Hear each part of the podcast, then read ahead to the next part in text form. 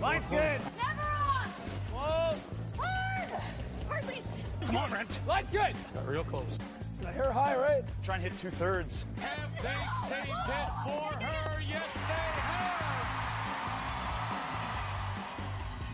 Ooh, welcome to Game of Stones, everybody. I am Sean Graham Scott alongside, as always. Hello, Scott. Sean, good uh good evening. How do you do?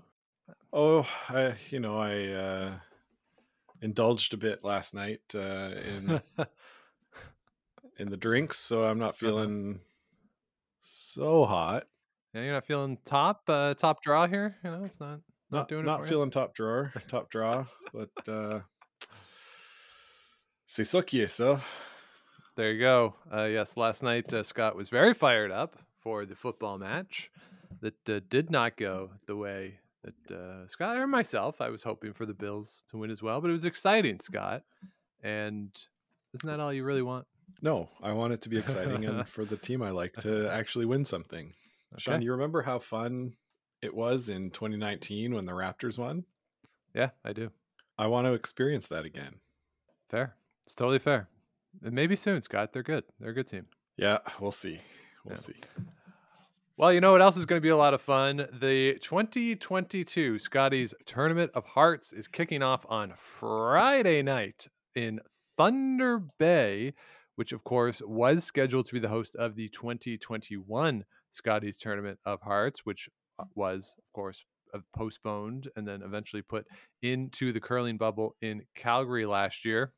So Thunder Bay gets it back. Unfortunately, nobody's going to be able to see it in Thunder Bay unless they're watching on TV, as the provincial restrictions have limited access to the building. Nobody other than players or officials and the broadcasters will have access to the building at least until January 31st.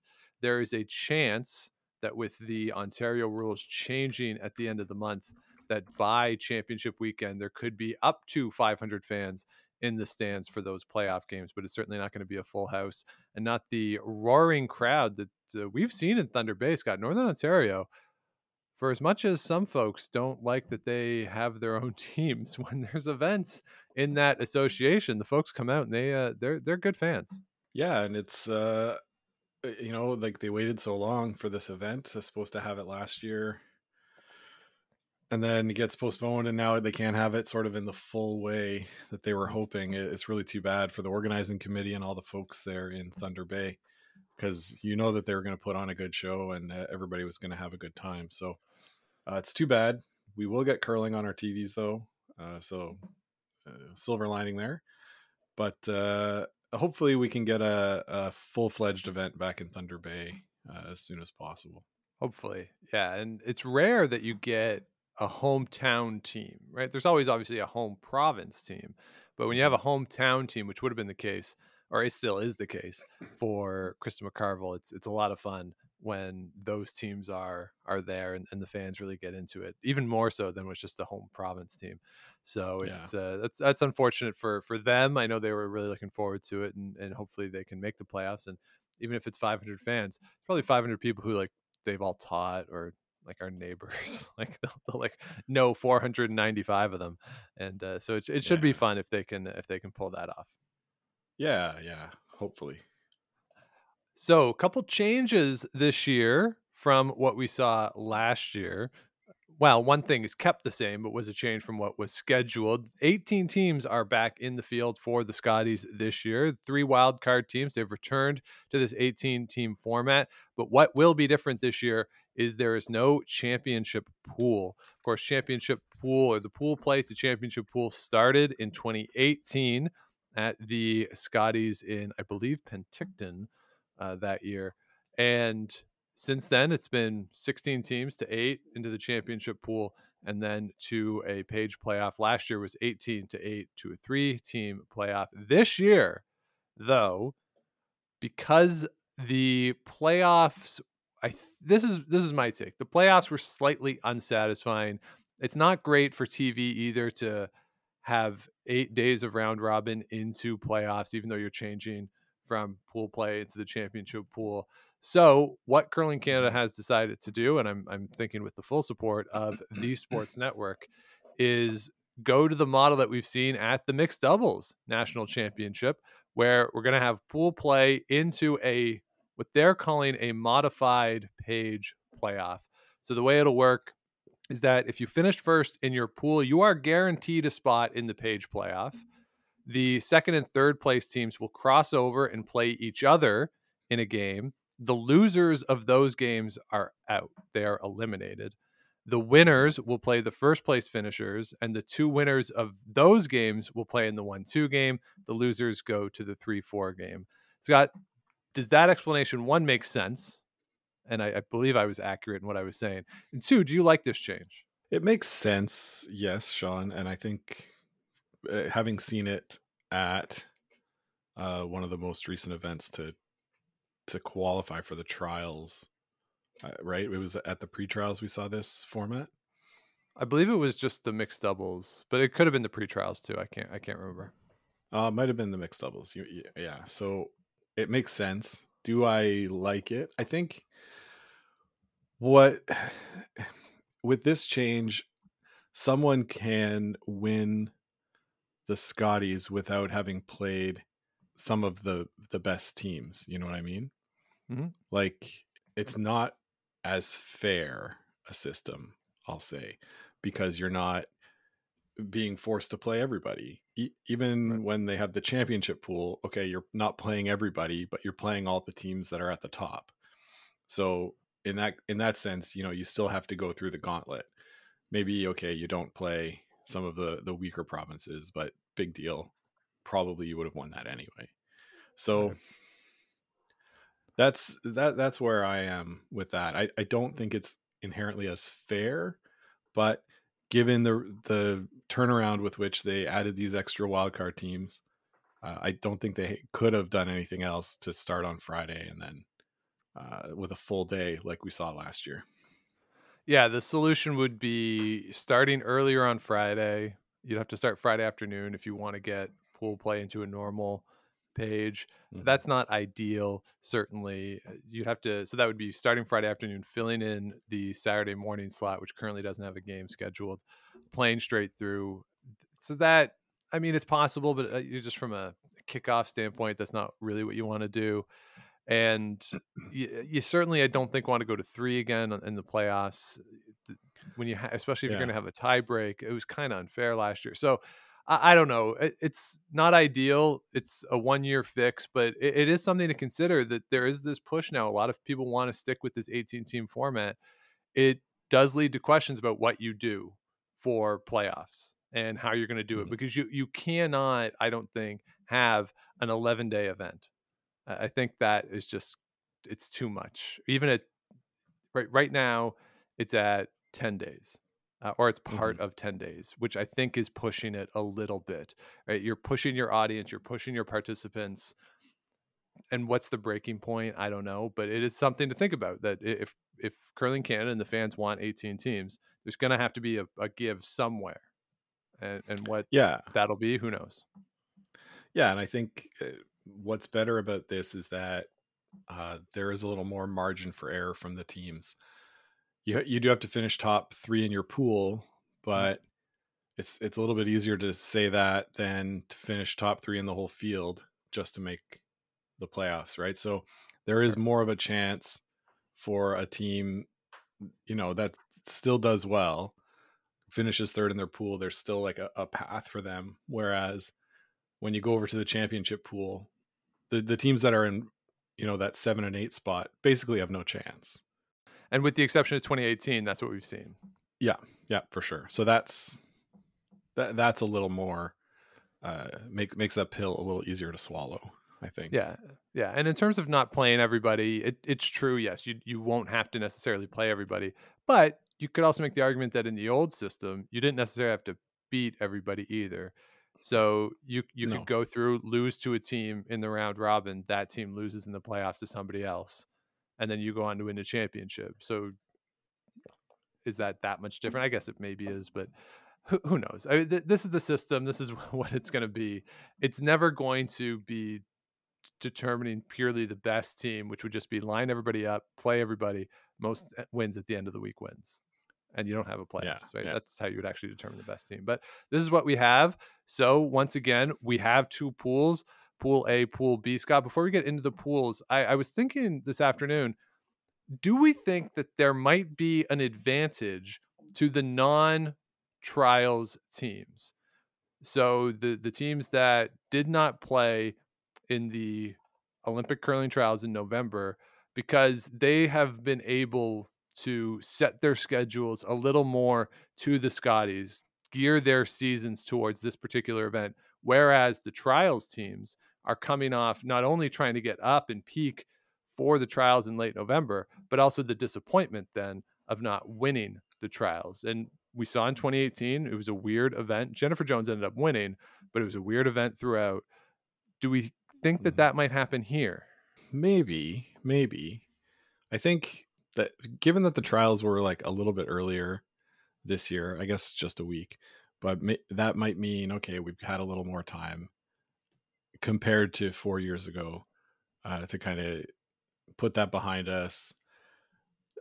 I think the what the real advantage that we're going to see is from the teams that had an opportunity to play in playdowns, uh, get those games under their belt because uh, you know for a team like Krista McCarville that doesn't play regularly very much on tour, then coming into this event without even having to go through their provincial, will we see some rust in the first couple of games? And with you not playing everybody, every game is that much more important this time. So, Yep. yeah, we'll we'll have to see how that affects them. I, I that's what I would put it at. Like the the t- teams that are good are still going to be good, and I don't think Kerri Einarson losing at the trials is going to carry over into this kind of an event. They'll they'll be one of the favorites. So All right. All right, fair enough. Uh, you, it's interesting you mentioned the Chris McCarville situation. They probably haven't been able to be on ice at all in a while, uh, given the Yeah. provincial restrictions here. Same with Hollie Duncan and her team.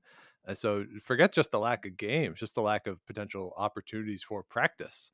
Uh, could have been a mhm. could have been a, a struggle for for those two teams. But let's get into it, Scott. As always, at these events, two pools, Pool A and Pool Number Two.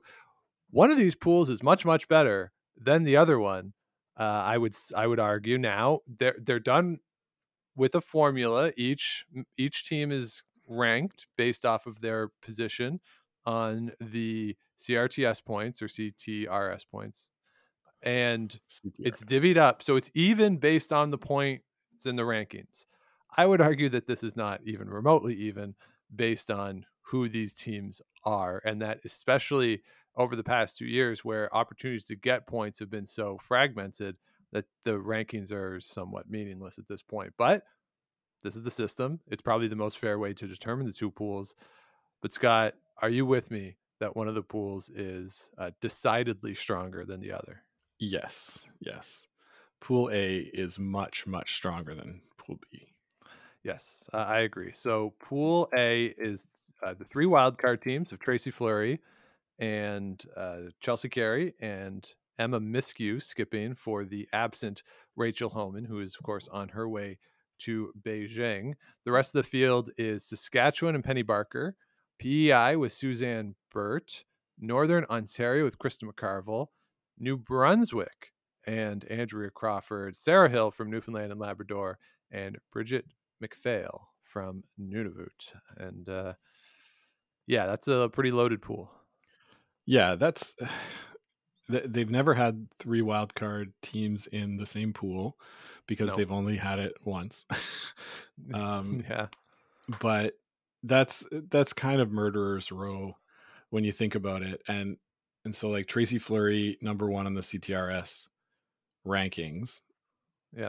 and then number two is jennifer jones who's not there so then you go to three and four and we'll talk about pool b walker and einarson and then you get right back to chelsea carey and rachel Homan, and a lot of those points that they earned this fall chelsea carey's rink played a lot uh, gearing up for the Saskatchewan Scotties. Mhm. But uh, Rachel Homan's team didn't. They earned most of those points trying to get into the Ontario Provincial. And and so yeah, it's it's weird to use these points to to determine this, but there there is no other way to do it. No, and I think the, the the issue here isn't so much the top three because the top three in in both pools are really good. The top three, four are, are very good in both pools. Yeah. It's when you get to the bottom where it kind of breaks, unfortunately, for Krista McCarville, for instance, who's ranked lower. They don't play a lot. They're number 12, but Yeah. they don't play a lot. So they get put into this pool, uh, which is very good. And then just for kicks, let's throw Suzanne Burton there too, uh, who's a great Yeah. player who, who who certainly is more than capable of making a playoffs or in a normal year making the championship pool. So you're looking at five, I think, really strong teams. Penny Barker, not a lot of experience here, and when she's been here before, hasn't had a lot of success. But if you get out of Saskatchewan, you're good. They don't win a lot Yeah. nationally at, at this level, but if you get out of that province, you're good and you can win games.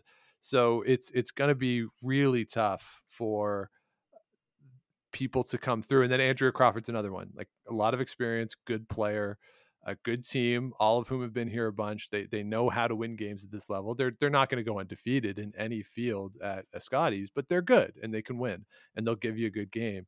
So you're looking at out of the nine teams, seven are really good and experienced. And it, it's going to be a, a real tough slog to get out of this. And this might be why the new playoff structure might be fairer for these teams. Because if they're just going to beat up on Mm. each other and you get more Yeah. of a separation in the other pool potentially, the, the four that would come out of this pool could be coming out with maybe the, the best team has two losses. Uh, probably not Right. three, but but two is not would not be crazy that the first place team here has two and so you might be starting at a deficit relative to the other pool. But eh, this is going to be a Mhm. e- every time Pool A is on, it's going to be a good game. Yeah, yeah. There, there's going to be no shortage of options for TSN in Pool A for sure. Yes. So I got a couple things for each team here, Scott, or really one thing for each team. I just want to to talk about. So let's go through based on the ranking, and we'll start with Tracy Fleury, top ranked team in the country. And the question here is.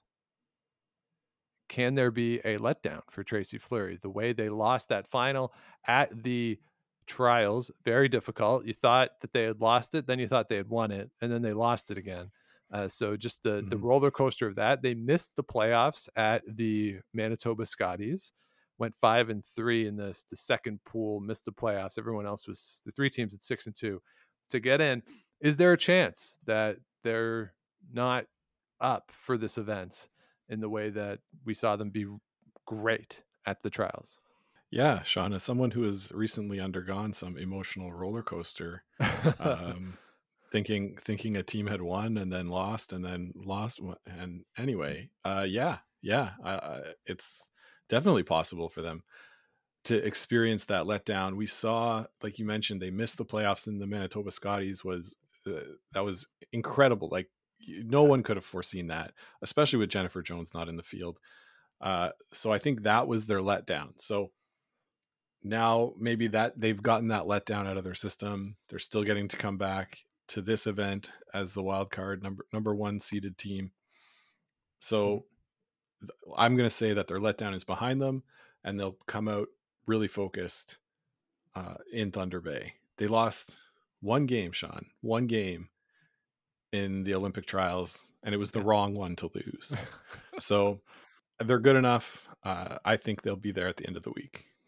Yeah, they should be certainly, and they, they you would think that they'll be in that top three. And I, I think they might have got hurt a little bit on just the timing of the Manitoba Scotties that it happened as early as it did. Normally, you see it a little later in the calendar, but of course, the calendar's all screwed up this year. So that was a pretty tight turnaround from trials into Mhm. the Manitoba Scotties, and they didn't play poorly. You know, five and three. That's that's good. Like that's that's not bad. That's a, a good result. Just three teams happen to go six and two. You kind of got hosed a little bit on the results Yeah. elsewhere. The the scoreboard didn't break for you. So uh, yeah, I think they'll be fine. Uh, and and an event that I don't know if they're the favorite coming in. I would say they're not, uh, but they're certainly in the the discussion as a team that you would expect to be there on Sunday. For sure, for sure. So let's move on to wild card number two. Chelsea Carey, fifth ranked team in the country at the moment. The question here, Scott, will Chelsea Carey be in FU mode after the discussion about whether or not the team should have been included in the wild card game as was about a week of a discussion before the format change was announced. Should they be in that game or not? Does Chelsea Carey come in here with the chip on her shoulder? And if she does, what does that mean for the rest of the field?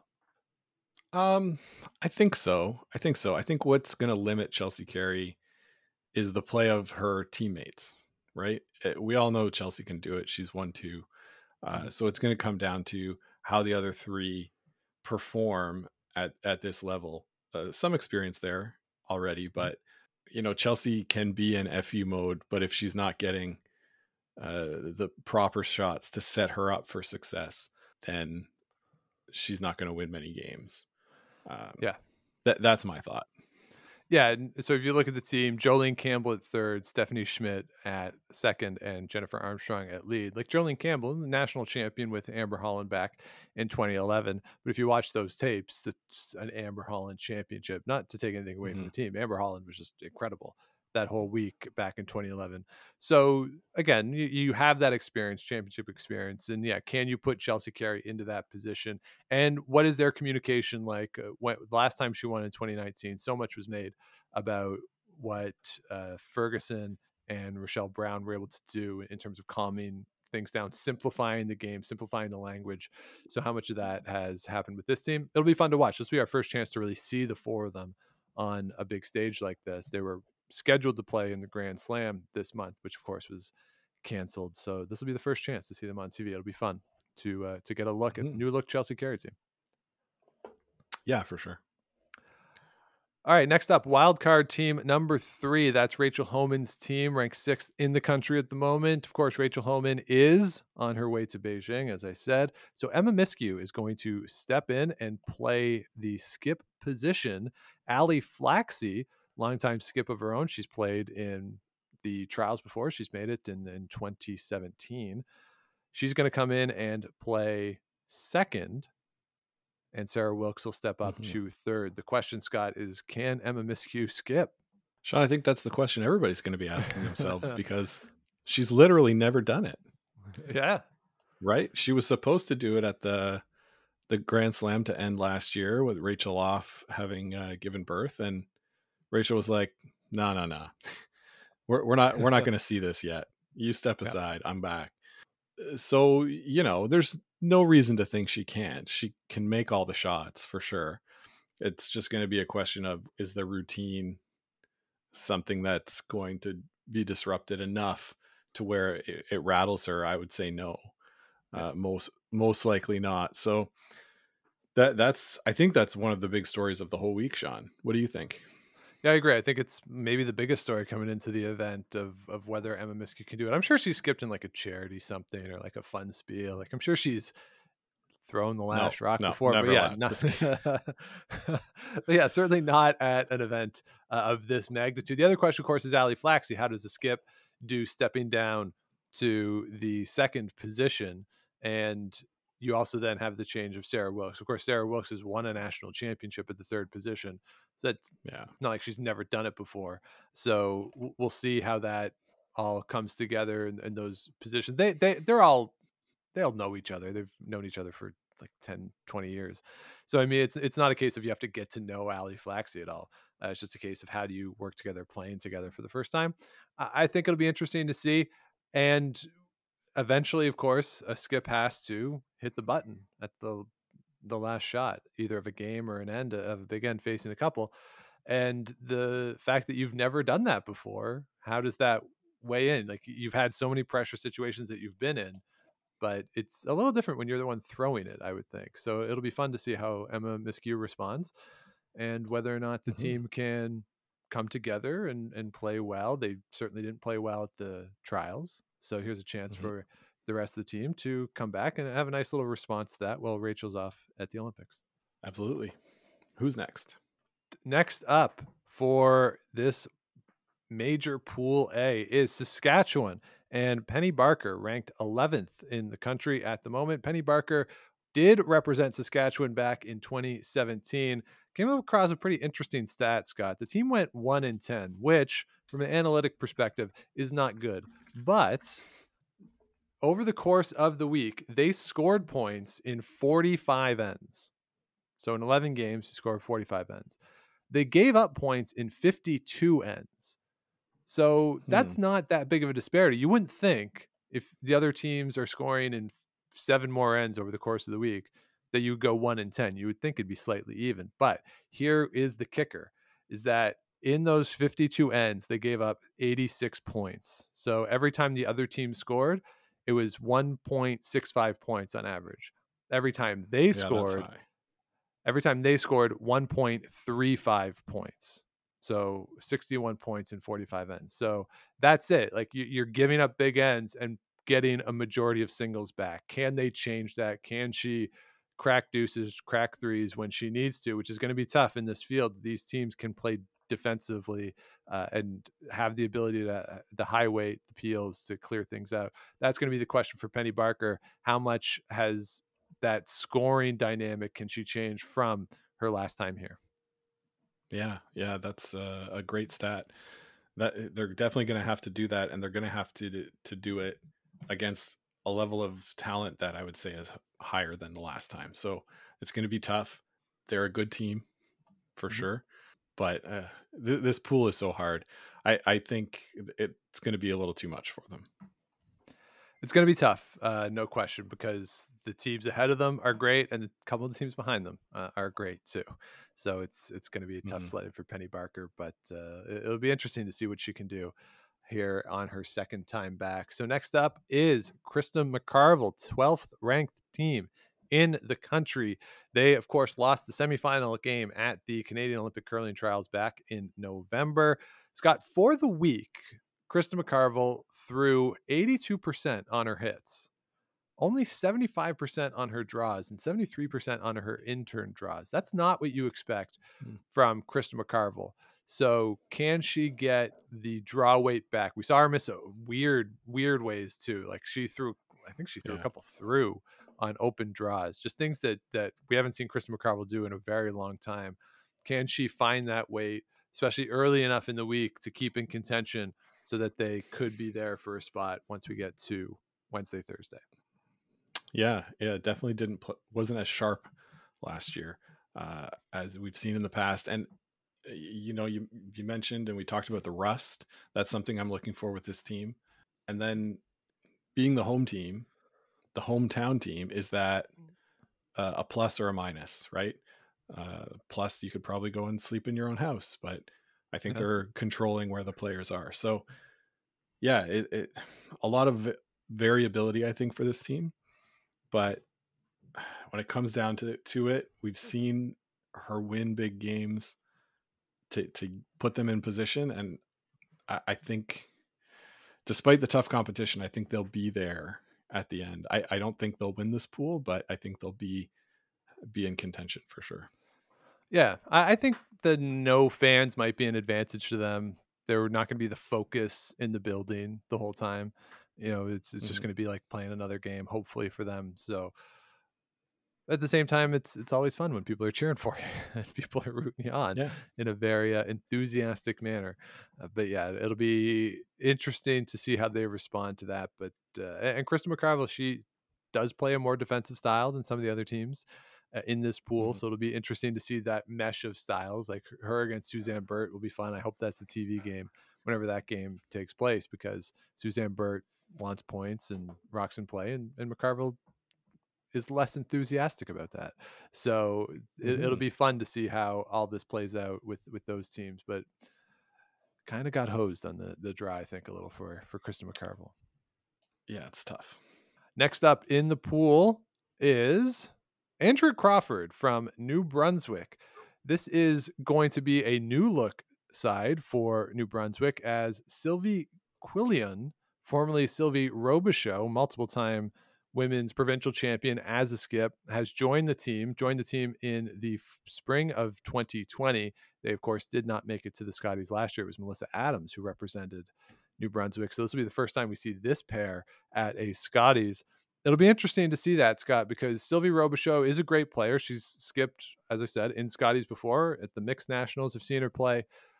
Now stepping down to third, I think that might be a better fit for her just based on having talked to her a couple times and, and just sort of seeing her results at these events. and Andrea Crawford's been there, done it all. I, I think this team could be a wrench in some of these other teams' plans. Absolutely. Uh, Sylvia Robichaud, a great curler in her own right, and fitting into this team, I think I think it's a good fit. To to be honest, uh, they've got the strong front end. Uh, Jill Babin is still on their team, right? Mm-hmm. So a pretty strong front end. Not not the powerful sweeping that you see from like a team Homan or a team Fleury on the front end, but uh, able to make their shots and manage stones really well. So, yeah, I think this team could be a thorn in the side of some of these other teams, and and all it takes, you know, is to get one or two wins under your belt early, and then yeah. start feeling it and roll. And uh, yeah. they've definitely got the skills to be able to do it. It's about putting it all together when the time comes. Yeah, which will which will be tough as as we've said, but it's yeah, like again, this is one of the lower ranked teams in the pool, and uh, they're good. They're they're certainly good. So it's yeah, yeah just it, I, I, hate to just keep repeat, repeating myself, but they're it's a such a good pool, uh, and that brings us to Suzanne Birt, 27th ranked team in the country.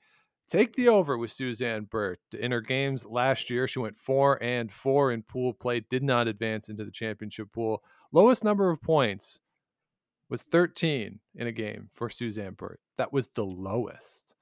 So, you know, in games they, they won, right? No, in all the games. The lowest number of point total points scored total in the game. points. Total okay. points scored. They hit double digits themselves three times. But yeah, the total number of points in a game lowest was 13. So there's going to mm. be rocks in play, no blanks. So anyone who hates blanks, advocate for more Suzanne Birt games on your TV because uh, she'll always be in it because she can come back, but also means the other team's always in it too because uh, she's liable to leave stuff in play and play aggressively. It makes for good TV, but it also leads to sometimes you're like, ooh, ooh maybe, maybe, maybe hit that one. yeah, yeah. No, the, this team we got to see them a lot last year on TV as you'll yeah, recall. Uh, and we'll see what happens this year with the TV coverage. Uh, the the next teams we're going to talk about, I I fear will not get any coverage again. Uh, if Suzanne Birt can come out, get a couple early wins, then we should be able to see her back on our TVs. Uh, with the pool play the way it is, right? The whole pool is playing at the same time, and there's so many heavy hitters further up the rankings mm-hmm. that I'm sure TSN will want to put on TV before they put on, you know, Suzanne Birt versus Andrea Crawford. So a little unfortunate that way that uh, we might get less Suzanne Birt on our TV, but uh, here's hoping they go on a run and we get to see her all week long. Absolutely. All right, uh, two more teams in the pool. These folks might have a tough time getting some wins over the course of the week, but you never know. They're there. They have a better chance of winning than I do because I'm not playing in the games. So let's start with Newfoundland and Labrador. Sarah Hill, 78th ranked team in the country, played last year at this event, went two and six. Interesting note, Scott, when they had the hammer last year, they did not blank an end. Hmm. I like that. Interesting strategy. So again, rocks in play. Things are going to be interesting. Uh, so Sarah Hill and her team, again, a younger-ish team building up. Uh, you know, women's mm-hmm. curling in Newfoundland and Labrador. We haven't seen a lot of success in a while there. So maybe since what, Heather Strong probably was the last one who who really had a, a strong team and uh, uh, was make uh, you nice. know threatening for playoffs. So hopefully that they can they can pull it out, but it's going to be tough in this pool for them. Oh yeah, I think uh, any win this week would be a pretty big victory. Yes. And rounding out the team, or the field, excuse me, in Pool A is Brigitte MacPhail from Nunavut. Brigitte MacPhail has played in the junior championship before in 2007. She was the lead for Mary Jane McCollum in New Brunswick. That uh, so she is from New Brunswick. The other players are from territory. Two of them are in the East Coast for school. The lead, Allison Taylor, is still in Iqaluit. She just met some of the other members of the team in person. They're they're in Halifax training right now for the Scotties, so they just met in person for the first time. But at least you have three people who are from the territory, and uh, Brigitte MacPhail is stepping in to skip. The the question though, Allison Taylor has not been able to play at all. The Iqaluit Curling Club has been Mm. closed for both COVID and uh, some water issues there in Iqaluit. So she's the lead, so it's not as detrimental as if the skip hadn't thrown in a couple months, but that could be problematic for a team. And I, I think the goal for them will probably be to play a full 10 ends, if we're being honest. Yeah, and I they could aim to get one win. I think uh, think that would be a pretty successful week. Yeah. So that's Pool A. Let's quickly move on to Pool number B. Scott uh, will go through again in order of the rankings. We'll start with Laura Walker, third ranked team in the country. Question, of course, can she improve on her bronze medal from last year? Uh, kind of an interesting stat. She went three and five at the trials, but was plus on the point differential. Scored 61, gave up 57, but the other team scored in more ends than she scored in. So, but she's giving up points. It was giving up low, low scores and getting multiples. Of course, the Mhm. the really tough finish to the trials for her against Jackie Harrison, draw 17, scored five in the third end, gave four right back. Uh, really tough, losing in the extra end. So, can she improve? They are an ascendant team. I think that they should uh, do very well in this pool. Yeah, this pool sets up really nicely for them. That's that's a cool stat about you know they're they're scoring multiples and giving up singles or maybe twos, but Yeah. uh, breaking it open when they score. So you know if we see that trend continue, Pythagorean win loss is a lot higher than what she posted there at the trials. So I'm I'm excited to watch them mix it up this week. Me too. Uh, yeah, and it's sort of the opposite of what we saw with Penny Barker in 2017, where you're scoring singles, giving up multiples. So uh, that's a, Mhm. a sort of a good.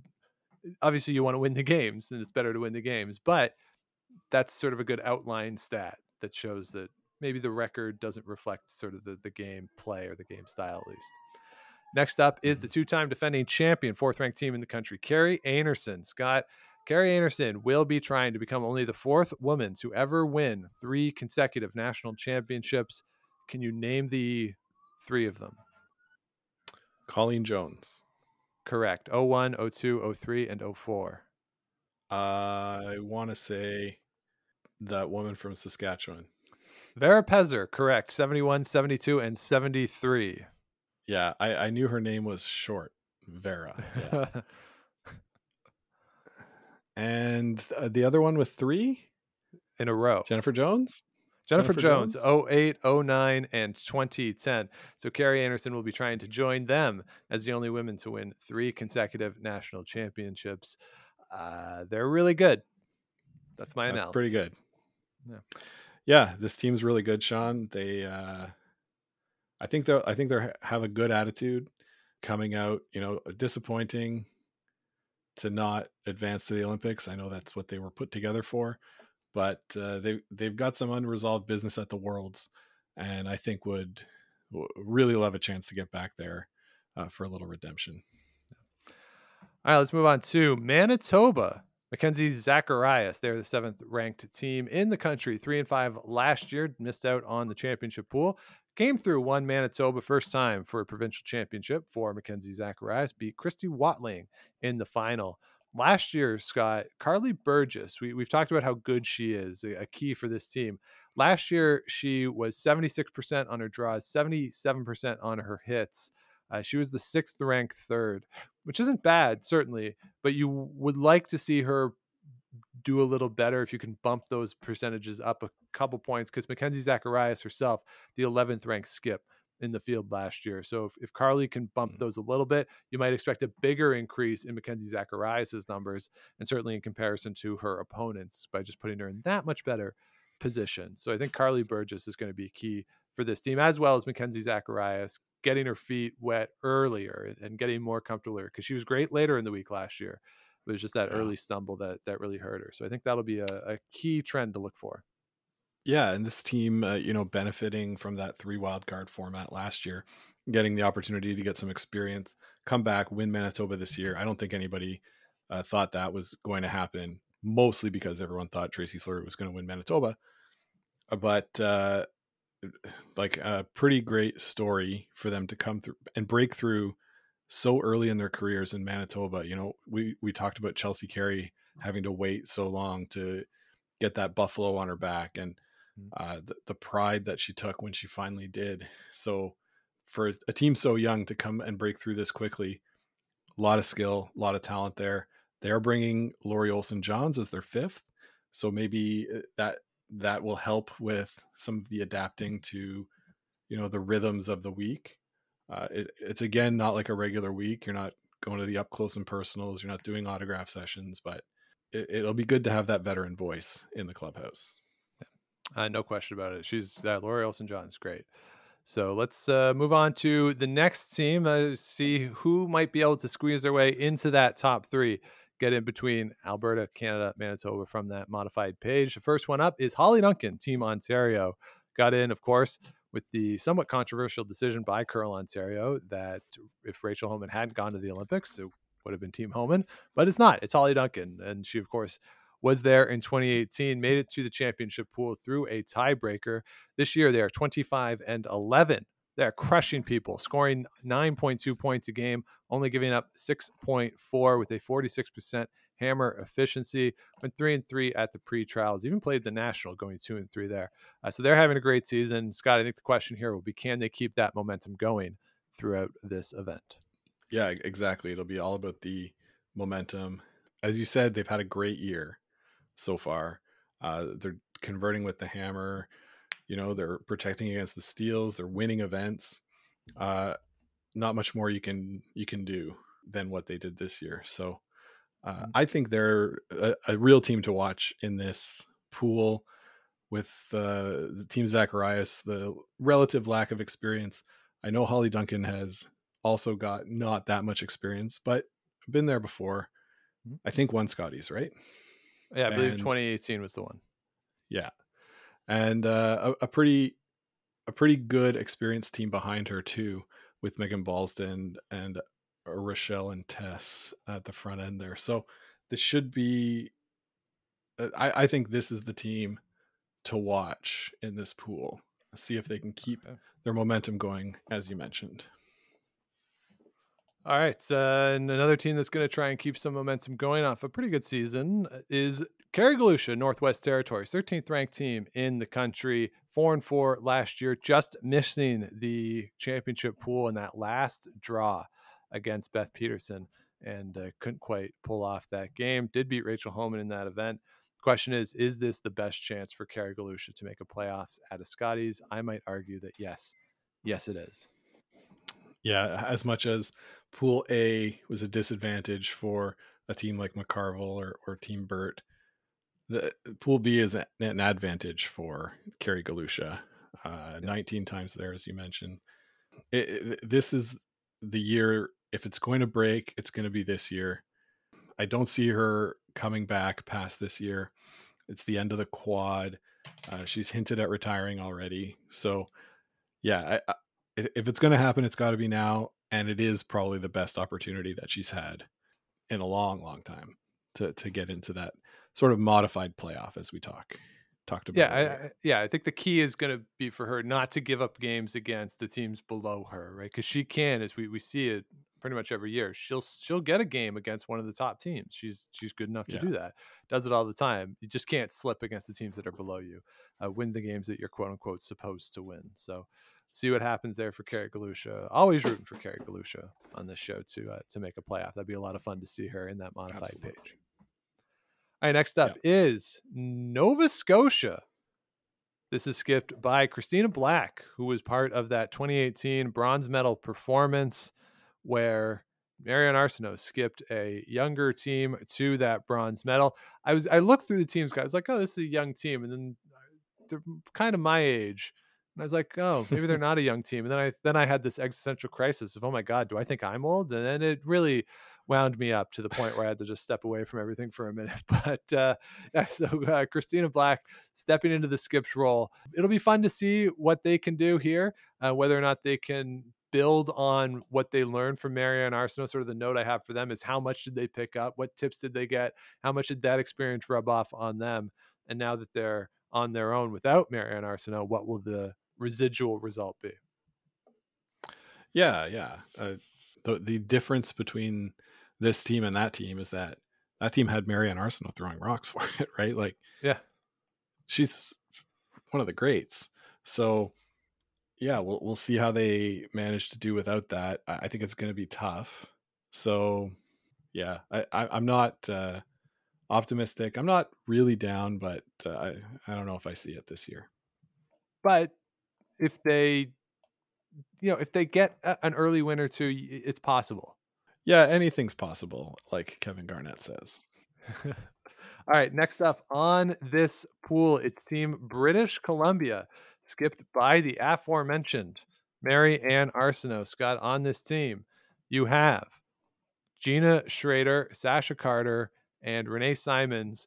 Combined, this team has 11 Scotties championships and five world championships, and they are the 14th ranked team in the pool or in the in the field, excuse me. So, you know, that's kind of fun. Mm. yeah, that's insane, right? Like, Yeah. uh, this this team will be there at the end of the week. I'm calling my shot right now. They will be one of the three teams to advance from this pool. Okay. Just too much experience, you think? Too, too much experience. They're, they're just too good, I think, to uh, to to not be there. And looking at the competition in this pool, I think if they were in the other pool, it would might be a different story. They're God, they're really good. The question though is, you know, over the course of the week, they're they're older team overall, sweeping. Can you, you know, maintain that? I mean, we haven't seen Jeanna Schraeder, Sasha Carter, Renee Simons in a while. Right? You know, they did win in uh, what was it, 05, 06 or 06, 07. Like it's been a while since they've won. So I think it's fair to wonder but yeah, they're they're really really good, and it's Yeah. remarkable to me that they're ranked this low. But again, that's the points. That's the way it works. It's the way it works. Next up is Team Quebec, the sensation of last year's event. Laurie St-Georges and her team, they are back. Uh, there was not a provincial in Quebec. They were selected by the provincial association. What's interesting here, Scott, is they were so good last year in the round robin in the pool play and then went 0 and 4 in the championship pool. And, and so I pulled up some of the numbers that if, if you look at the plus minus, that Laurie herself, she was minus three in the championship pool. Haley was minus four in the championship pool. Emily was minus four in the championship pool, and Cynthia was minus one in the championship pool. So combined minus 12 in four games of the championship pool. So as the competition got better, their results relative to their opponents got worse. So the question is Mhm. can they keep up with the top teams in the fields? Can they you know, can the four of them collectively play with a team Fleury, team Walker, team Einarson? That's going to be the question. Uh, they, they can obviously compete with the other teams, but once it gets to the, the that brass tacks, those top teams, how are they going to respond? Yeah, um, they've got a lot more experience, you know, uh, in this past year, and I, I, what I'm hoping is that we get to see them on TV a lot more than we did last year. Yeah. just because they're they're fun on TV. Uh, they look For like sure. they're having fun out there. The curling rock stars. Yeah. that's what I that's what I want to watch this week. Yeah, and I think they'll get some games after last year and the social media sensation of it all, and uh, so Mhm. it should be it should be fun to see them out there, and uh, yeah, getting some good coverage. And wrapping up Pool B, it's Hailey Birnie from the Yukon. She did skip the Yukon in 2020, went 0 and 7. Scott, in that event, they did not complete a 10th end in those seven games. So I think the goal for them this week is if it's not to win a game, uh, to keep things close, play tight games, get to a 10th end. I, don't say that as any shade to Hailey Birnie or her team. I'm always remember what uh, David St. Louis told us when we played against him before he went to the Brier as Nunavut that their goal was to get to a 10th end. And uh, Mhm. and that's okay. Just these teams are really good and uh, can she do it and find more success than they found in 2020? And I hope they can. Absolutely. So there you have it. Uh, all 18 teams that are heading to Thunder Bay this week. Scott, give it to me now. Let's go with pick your three teams in each pool and then just give me the winner. Oh boy, I, I didn't prepare for this, Sean. I didn't prepare for this. So I'll start in Pool B. Uh, I'll take BC. I'll take Kerri Einarson, Team Canada, Yep. and Laura Walker. I, I don't Okay. I don't think anybody's surprised by that. Hollie Duncan would be my uh, fourth in that pool.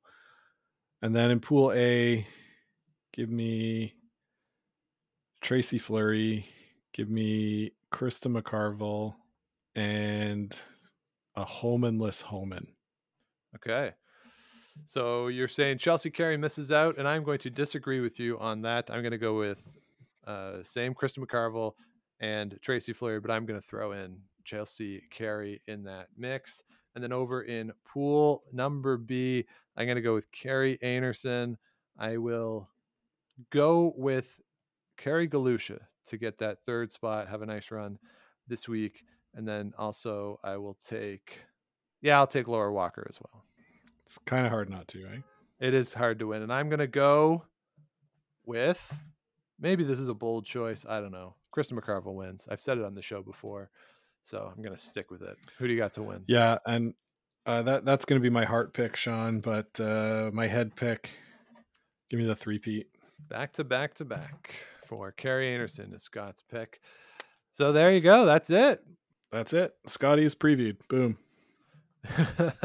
Thanks everybody for listening to the preview. If you have not yet, please do subscribe wherever you get your podcast. Your likes, rating, comments, all that good stuff helps us out, helps grow the show, helps other people find us on the interwebs. And then do follow along as we will tweet about all the fun and frivolity from Thunder Bay at Game of Stones Pod on both Twitter, and then we'll do some Instagramming as well, or over on Facebook, Game of Stones Podcast. You can follow along with everything going on there and head on over gameofstonespod.com. All of our past episodes, plus a link to the merch with proceeds to Food Banks Canada and the Sandra Schmirler Foundation. So that'll do it for this episode. Plan is to be back a little later in the week with some other content as a lot is going on in the world of curling. But Scott, you need to take a break. You need to calm yourself down. You need to escape the stress of the last 24 hours. How are you going to do that? Mhm. Uh, I might play a little bit on the computer. I got uh, Saturday Night Live to watch from this weekend. Heard it was pretty Nice. funny. Good. So I got that. Uh, and you know what? I might just order pizza tonight because pizza makes me happy. Well, enjoy it. And uh, hopefully, by the time the curling gets on TV later in the week, you're back in your good mental state. Oh, I, I think I'll be there. Well, uh, so there you go, everybody. Uh, that's our Scotties preview. Again, thank you for listening. Enjoy the games. We'll be back later in the week. But until then, get those brooms on the ice and don't dump that in-turn.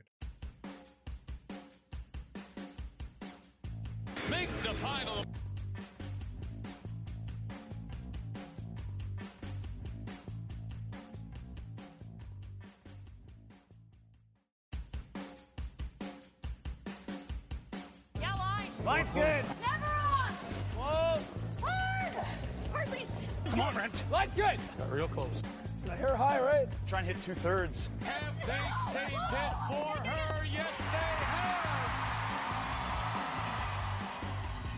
Ooh, welcome to Game of Stones, everybody. I am Sean Graham Scott alongside, as always. Hello, Scott. Sean, good uh good evening. How do you do? Oh, I you know, I uh indulged a bit last night uh in in the drinks, so I'm not feeling so hot. Yeah, you're not feeling top uh, top draw here. You know, it's not not, Not doing it. not for you? feeling top drawer, top draw, but uh C'est ça qui est ça. There you go. Uh, yes, last night uh, Scott was very fired up for the football match that uh, did not go the way that uh, Scott or myself. I was hoping for the Bills to win as well, but it was exciting, Scott. And isn't that all you really want? No, I want it to be exciting and for the team I like to actually win something.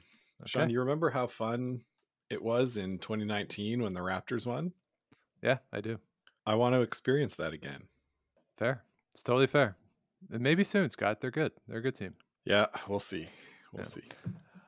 Well, you know what else is going to be a lot of fun? The 2022 Scotties Tournament of Hearts is kicking off on Friday night in Thunder Bay, which, of course, was scheduled to be the host of the 2021 Scotties Tournament of Hearts, which uh, was, of course, uh, postponed and then eventually put into the curling bubble in Calgary last year. So Thunder Bay gets it back. Unfortunately, nobody's going to be able to see it in Thunder Bay unless they're watching on TV, as the provincial restrictions have limited access to the building. Nobody other than players or officials and the broadcasters will have access to the building at least until January 31st. There is a chance that with the Ontario rules changing at the end of the month, that by championship weekend, there could be up to 500 fans in the stands for those playoff games, but it's certainly not going to be a full house and not the roaring crowd that uh, we've seen in Thunder Bay, Scott, Northern Ontario.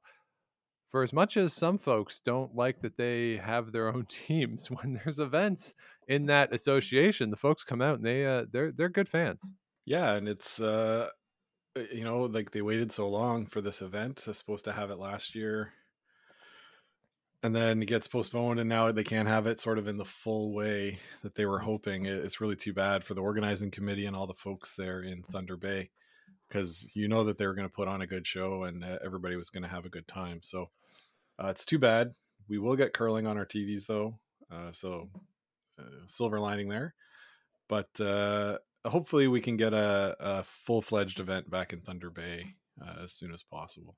Hopefully yeah and it's rare that you get a hometown team, right? There's always obviously a home province team, but when you have a hometown team, which would have been the case, or it still is the case for Krista McCarville, it's it's a lot of fun when those teams are are there and, and the fans really get into it, even more so than was just the home province team.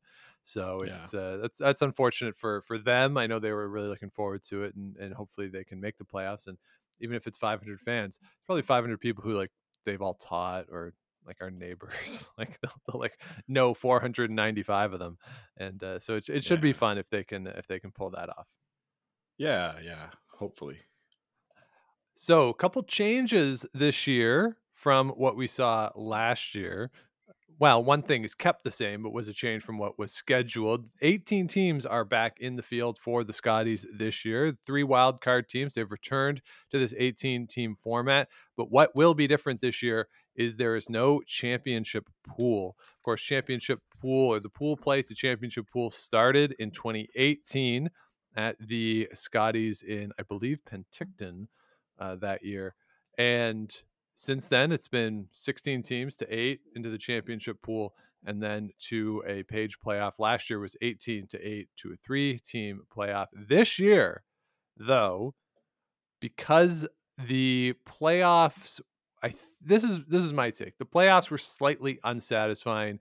It's not great for TV either to have eight days of round robin into playoffs, even though you're changing from pool play into the championship pool. So, what Curling Canada mm-hmm. has decided to do, and I'm, I'm thinking with the full support of the Sports Network, is go to the model that we've seen at the mixed doubles national championship, where we're going to have pool play into a what they're calling a modified page playoff. So, the way it'll work is that if you finish first in your pool, you are guaranteed a spot in the page playoff. Mm-hmm. The second and third place teams will cross over and play each other in a game the losers of those games are out. They are eliminated. The winners will play the first place finishers, and the two winners of those games will play in the 1 2 game. The losers go to the 3 4 game. Scott, does that explanation one make sense? And I, I, believe I was accurate in what I was saying. And two, do you like this change? It makes sense, yes, Sean. And I think uh, having seen it at uh, one of the most recent events to to qualify for the trials, uh, right? It was at the pre-trials we saw this format.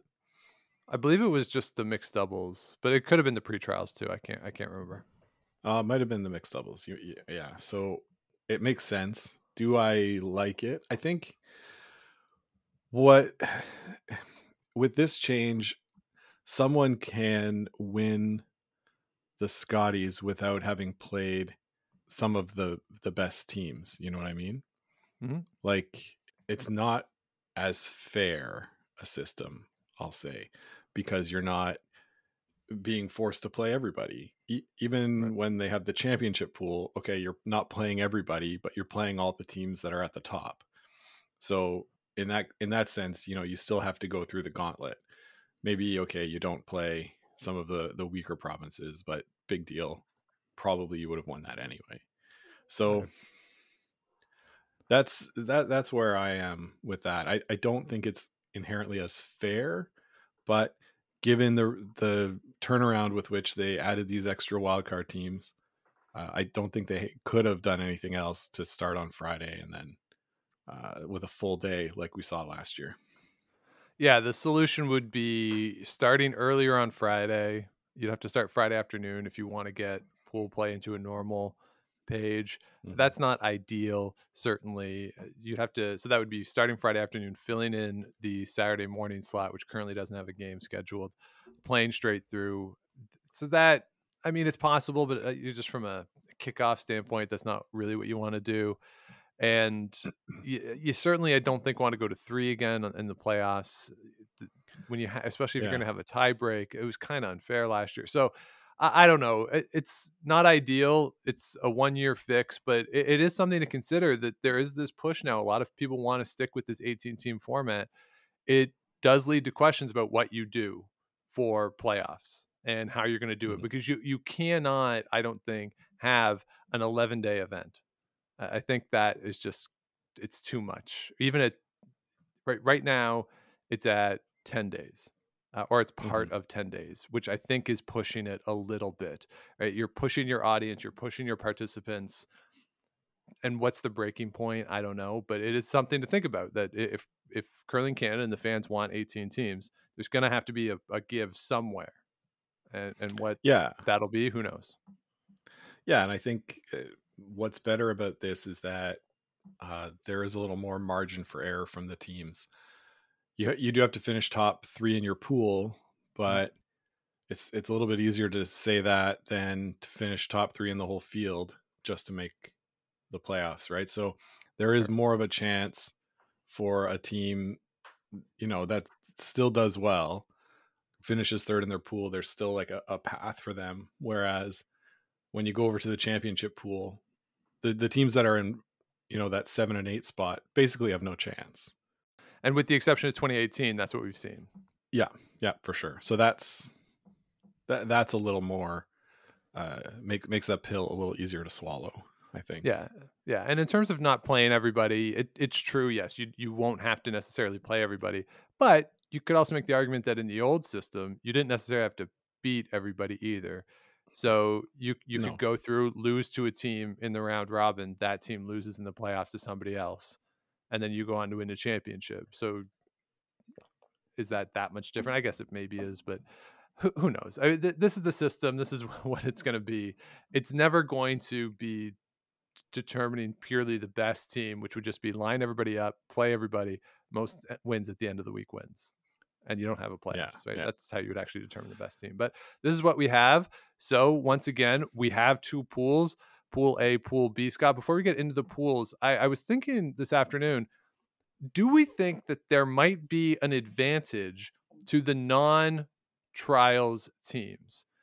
So the the teams that did not play in the Olympic curling trials in November because they have been able to set their schedules a little more to the Scotties, gear their seasons towards this particular event. Whereas the trials teams are coming off not only trying to get up and peak for the trials in late November, but also the disappointment then of not winning the trials. And we saw in 2018, it was a weird event. Jennifer Jones ended up winning, but it was a weird event throughout. Do we think that Mhm. that might happen here? Maybe, maybe. I think that given that the trials were like a little bit earlier this year, I guess just a week, but ma- that might mean okay, we've had a little more time compared to four years ago uh, to kind of put that behind us. I think the what the real advantage that we're going to see is from the teams that had an opportunity to play in playdowns, uh, get those games under their belt because Uh, you know, for a team like Krista McCarville that doesn't play regularly very much on tour, then coming into this event without even having to go through their provincial, will we see some rust in the first couple of games? And with you not playing everybody, every game is that much more important this time. So, Yep. yeah, we'll we'll have to see how that affects them. I, I that's what I would put it at. Like the the teams that are good are still going to be good, and Sure. I don't think Kerri Einarson losing at the trials is going to carry over into this kind of an event. They'll they'll be one of the favorites. So All right. All right. Fair enough. Uh, you, it's interesting you mentioned the Krista McCarville situation. They probably haven't been able to be on ice at all in a while, uh, given the Yeah. provincial restrictions here. Same with Hollie Duncan and her team. Uh, so forget just the lack of games, just the lack of potential opportunities for practice.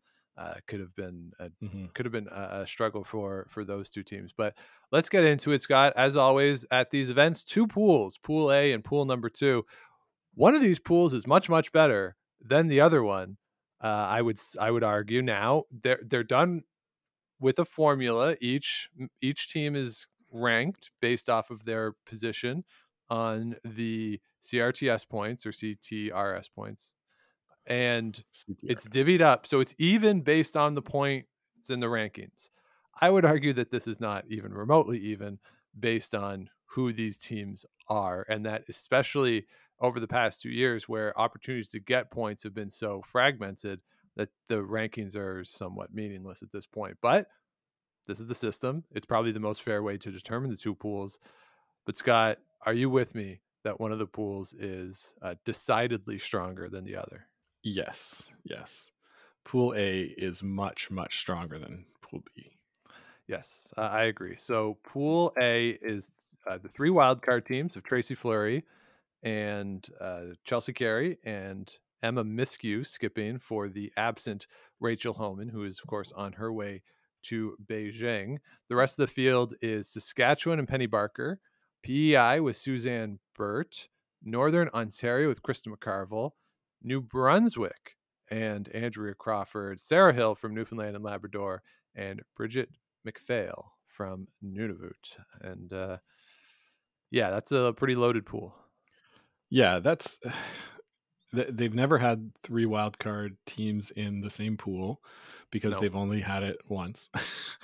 um, yeah, but that's that's kind of murderer's row when you think about it and and so like tracy fleury number one on the ctrs rankings yeah, and then number two is jennifer jones who's not there so then you go to three and four and we'll talk about pool b walker and einarson and then you get right back to chelsea carey and rachel Homan. and a lot of those points that they earned this fall chelsea carey's rink played a lot uh, gearing up for the Saskatchewan Scotties. Mhm. But uh, Rachel Homan's team didn't. They earned most of those points trying to get into the Ontario provincial, and and so yeah, it's it's weird to use these points to to determine this, but there there is no other way to do it. no, and I think the, the the issue here isn't so much the top three because the top three in in both pools are really good. The top three, four are, are very good in both pools. Yeah. It's when you get to the bottom where it kind of breaks, unfortunately, for Krista McCarville, for instance, who's ranked lower. They don't play a lot. They're number 12, but Yeah. they don't play a lot. So they get put into this pool, uh, which is very good. And then just for kicks, let's throw Suzanne Burton there too, uh, who's a great Yeah. player who, who who certainly is more than capable of making a playoffs or in a normal year making the championship pool. So you're looking at five, I think, really strong teams. Penny Barker, not a lot of experience here, and when she's been here before, hasn't had a lot of success. But if you get out of Saskatchewan, you're good. Uh, they don't win a lot Yeah. nationally at, at this level, but if you get out of that province, you're good and you can win games. So it's it's going to be really tough for people to come through. And then Andrea Crawford's another one, like a lot of experience, good player, a good team, all of whom have been here a bunch. They they know how to win games at this level. They're they're not going to go undefeated in any field at a but they're good and they can win and they'll give you a good game. So you're looking at out of the nine teams, seven are really good and experienced. And it, it's going to be a, a real tough slog to get out of this. And this might be why the new playoff structure might be fairer for these teams. Because if they're just going to beat up on Mm. each other and you get more Yeah. of a separation in the other pool potentially, the, the four that would come out of this pool could be coming out with maybe the, the best team has two losses Uh, probably not Right. three, but but two is not would not be crazy that the first place team here has two, and so you might be starting at a deficit relative to their pool. But eh, this is going to be a Mhm. e- every time Pool A is on, it's going to be a good game. Yeah, yeah. There, there's going to be no shortage of options for TSN in Pool A for sure. Yes. So I got a couple things for each team here, Scott, or really one thing for each team. I just want to, to talk about. So let's go through based on the ranking, and we'll start with Tracy Fleury, top ranked team in the country. And the question here is Can there be a letdown for Tracy Fleury? The way they lost that final at the trials, very difficult. You thought that they had lost it, then you thought they had won it, and then they lost it again. Uh, so just the the Mhm. roller coaster of that. They missed the playoffs at the Manitoba Scotties. Went five and three in the the second pool. Missed the playoffs. Everyone else was the three teams at six and two to get in. Is there a chance that they're not up for this event in the way that we saw them be great at the trials? Yeah, Sean, as someone who has recently undergone some emotional roller coaster, um, thinking thinking a team had won and then lost and then lost, and anyway, uh, yeah, yeah, I, it's definitely possible for them to experience that letdown. We saw, like you mentioned, they missed the playoffs in the Manitoba Scotties. Was uh, that was incredible? Like no one could have foreseen that, especially with Jennifer Jones not in the field. Uh, so I think that was their letdown. So now maybe that they've gotten that letdown out of their system. They're still getting to come back to this event as the wild card number number one seeded team. So th- I'm going to say that their letdown is behind them, and they'll come out really focused uh, in Thunder Bay. They lost one game, Sean, one game in the Olympic trials, and it was the Yeah. wrong one to lose. so they're good enough. Uh, I think they'll be there at the end of the week. Yeah, they should be certainly, and they, they you would think that they'll be in that top three. And I, I think they might have got hurt a little bit on just the timing of the Manitoba Scotties that it happened as early as it did. Normally, you see it a little later in the calendar, but of course, the calendar's all screwed up this year. So that was a pretty tight turnaround from trials into Mhm. the Manitoba Scotties, and they didn't play poorly. You know, five and three. That's that's good. Like that's that's not bad. That's a, a good result. Just three teams happen to go six and two. You kind of got hosed a little bit on the results Yeah. elsewhere. The the scoreboard didn't break for you. So uh, yeah, I think they'll be fine. Uh, and and an event that I don't know if they're the favorite coming in. I would say they're not, uh, but they're certainly in the the discussion as a team that you would expect to be there on Sunday. For sure, for sure. So let's move on to wild card number two. Chelsea Carey, fifth ranked team in the country at the moment. The question here, Scott, will Chelsea Carey be in FU mode after the discussion about whether or not the team should have been included in the wild card game, as was about a week of a discussion before the format change was announced? Should they be in that game or not? Does Chelsea Carey come in here with the chip on her shoulder? And if she does, what does that mean for the rest of the field? Um, I think so. I think so. I think what's going to limit Chelsea Carey is the play of her teammates, right? Uh, We all know Chelsea can do it. She's won two. Uh, so it's going to come down to how the other three perform at, at this level. Uh, some experience there already, but you know, Chelsea can be in FU mode, but if she's not getting uh, the proper shots to set her up for success, then she's not going to win many games. Um, Yeah. that that's my thought. Yeah. So if you look at the team, Jolene Campbell at third, Stephanie Schmidt at second, and Jennifer Armstrong at lead. Like Jolene Campbell, the national champion with Amber Holland back in 2011. But if you watch those tapes, it's an Amber Holland championship. Not to take anything away from mm-hmm. the team, Amber Holland was just incredible that whole week back in 2011. So again, you, you have that experience, championship experience, and yeah, can you put Chelsea Carey into that position? And what is their communication like? Uh, when, last time she won in 2019, so much was made about what uh, Ferguson and Rachel Brown were able to do in terms of calming things down, simplifying the game, simplifying the language. So how much of that has happened with this team? It'll be fun to watch. This will be our first chance to really see the four of them on a big stage like this. They were scheduled to play in the Grand Slam this month, which of course was canceled. So this will be the first chance to see them on TV. It'll be fun to uh, to get a look at Mhm. new look Chelsea Carey team.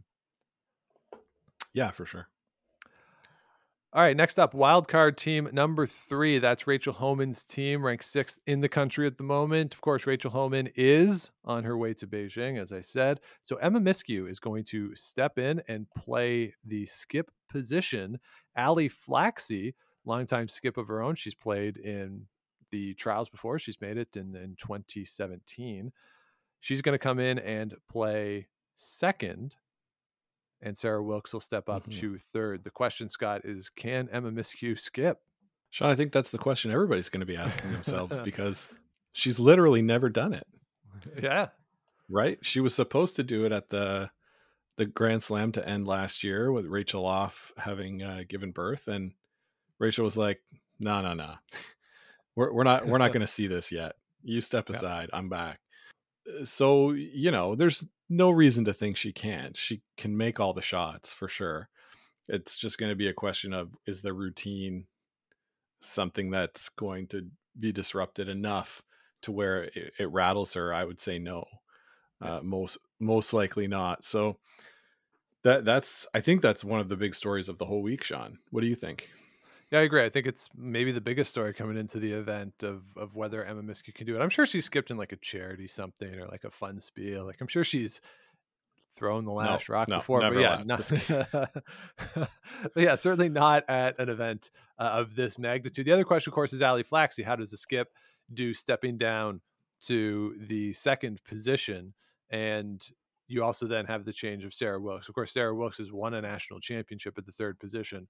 So that's Yeah. not like she's never done it before.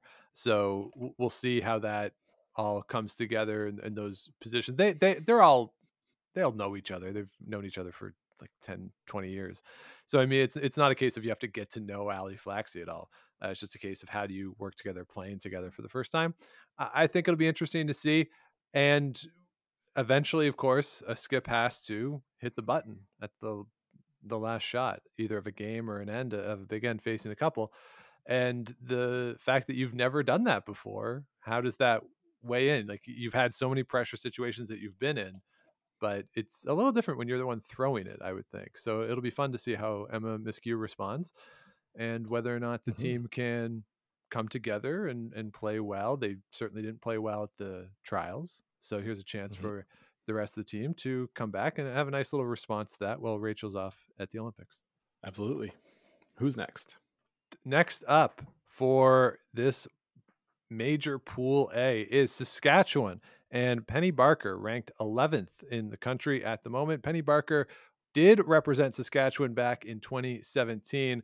Came across a pretty interesting stat, Scott. The team went 1 in 10, which from an analytic perspective is not good.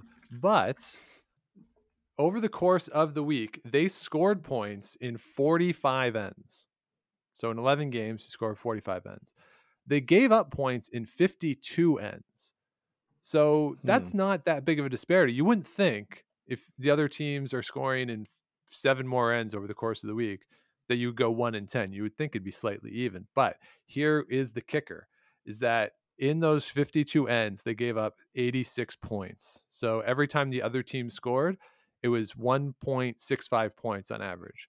Every time they Yeah, scored, every time they scored 1.35 points. So 61 points in 45 ends. So that's it. Like you're giving up big ends and getting a majority of singles back. Can they change that? Can she crack deuces, crack threes when she needs to, which is going to be tough in this field. These teams can play defensively uh, and have the ability to the high weight, the peels to clear things out. That's going to be the question for Penny Barker. How much has that scoring dynamic can she change from her last time here? Yeah, yeah, that's uh, a great stat. That eh, they're definitely going to have to do that, and they're going to have to do- to do it against a level of talent that I would say is higher than the last time. So it's going to be tough. They're a good team for Mhm. sure, but uh, th- this pool is so hard. I I think it's going to be a little too much for them. It's going to be tough, uh, no question, because the teams ahead of them are great, and a couple of the teams behind them uh, are great too. So it's it's going to be a tough Mhm. sledding for Penny Barker, but uh, it'll be interesting to see what she can do here on her second time back. So next up is Krista McCarville, twelfth ranked team in the country. They, of course, lost the semifinal game at the Canadian Olympic Curling Trials back in November. Scott, for the week, Krista McCarville threw 82% on her hits, only 75% on her draws, and 73% on her in-turn draws. That's not what you expect Hmm. from Krista McCarville. So, can she get the draw weight back? We saw her miss a weird, weird ways too. Like she threw, I think she threw a couple through on open draws, just things that that we haven't seen Krista McCarville do in a very long time. Can she find that weight, especially early enough in the week, to keep in contention so that they could be there for a spot once we get to Wednesday, Thursday? Yeah, yeah, it definitely didn't pl- wasn't as sharp last year uh, as we've seen in the past. And uh, you know, you you mentioned and we talked about the rust. That's something I'm looking for with this team. And then being the home team, the hometown team, is that uh, a plus or a minus, right? Uh, plus, you could probably go and sleep in your own house, but I think Yeah. they're controlling where the players are. So, yeah, it, it a lot of variability, I think, for this team. But when it comes down to to it, we've seen her win big games to to put them in position, and I, I think, despite the tough competition, I think they'll be there at the end. I, I don't think they'll win this pool, but I think they'll be be in contention for sure. Yeah, I, I think the no fans might be an advantage to them. They're not going to be the focus in the building the whole time. You know, it's it's just Mhm. going to be like playing another game, hopefully for them. So at the same time, it's it's always fun when people are cheering for you and people are rooting you on Yeah. in a very uh, enthusiastic manner. Uh, but yeah, it'll be interesting to see how they respond to that. But uh, and Krista McCarville, she does play a more defensive style than some of the other teams uh, in this pool. Mhm. So it'll be interesting to see that mesh of styles. Like her against Suzanne Birt will be fun. I hope that's the TV game whenever that game takes place because Suzanne Birt wants points and rocks and play, and, and McCarville is less enthusiastic about that. So it, it'll Mhm. be fun to see how all this plays out with with those teams. But kind of got hosed on the the draw, I think, a little for for Krista McCarville. Yeah, it's tough. Next up in the pool is Andrea Crawford from New Brunswick. This is going to be a new look side for New Brunswick as Sylvie Quillian, formerly Sylvie Robichaud, multiple time women's provincial champion as a skip, has joined the team, joined the team in the spring of 2020. They, of course, did not make it to the Scotties last year. It was Melissa Adams who represented New Brunswick. So this will be the first time we see this pair at a Scotties. It'll be interesting to see that, Scott, because Sylvie Robichaud is a great player. She's skipped, as I said, in Scotties before at the mixed nationals. I've seen her play. Now stepping down to third, I think that might be a better fit for her just based on having talked to her a couple times and, and just sort of seeing her results at these events. And Andrea Crawford's been there, done it all. I, I think this team could be a wrench in some of these other teams' plans. Absolutely. Uh, Sylvia Robichaud, a great curler in her own right, and fitting into this team, I think I think it's a good fit. To to be honest, uh, they've got the strong front end. Uh, Jill Babin is still on their team, right? So a pretty strong front end. Not not the powerful sweeping that you see from like a team Homan or a team Fleury on the front end, but uh, able to make their shots and manage stones really well. So yeah, I think this team could be a thorn in the side of some of these other teams. And and all it takes, you know, is to get one or two wins under your belt early and then Yeah. start feeling it and roll. And uh, Yeah. they've definitely got the skills to be able to do it. It's about putting it all together when the time comes. Yeah, which will which will be tough as as we've said, but it's yeah, like again, this is one of the lower ranked teams in the pool, and uh, they're good. They're they're certainly good. So it's yeah, just it, I, I hate to just keep repeat, repeating myself, but they're it's a such a good pool, uh, and that brings us to Suzanne Birt, 27th ranked team in the country. Take the over with Suzanne Birt. In her games last year, she went four and four in pool play, did not advance into the championship pool. Lowest number of points was 13 in a game for Suzanne Birt. That was the lowest. So, you in games they they- won, right? No, in all the games. The lowest number of point total points scored in Total points. Total Okay. points scored. They hit double digits themselves three times. But yeah, the total number of points in a game, lowest was 13. So there's going to be rocks in play, no blanks. So anyone who hates blanks, advocate for more Suzanne Birt games on your TV because she'll always be in it because she can come back, but also means the other team's always in it too because uh, she's liable to leave stuff in play and play aggressively. It makes for good TV, but it also leads to sometimes you're like, ooh, ooh, maybe, maybe, maybe hit that one. Yeah, yeah. No, the, this team we got to see them a lot last year on TV, as you'll recall, uh, and we'll see what happens this year with the TV coverage. Uh, the the next teams we're going to talk about, I I fear will not get any coverage again. Uh, if Suzanne Birt can come out, get a couple early wins, then we should be able to see her back on our TVs. Uh, with the pool play the way it is, right? The whole pool is playing at the same time, and there's so many heavy hitters further up the rankings Mm. that I'm sure TSN will want to put on TV before they put on, you know, Suzanne Birt versus Andrea Crawford. So a little unfortunate that way that uh, we might get less Suzanne Birt on our TV, but uh, here's hoping they go on a run and we get to see her all week long. Absolutely.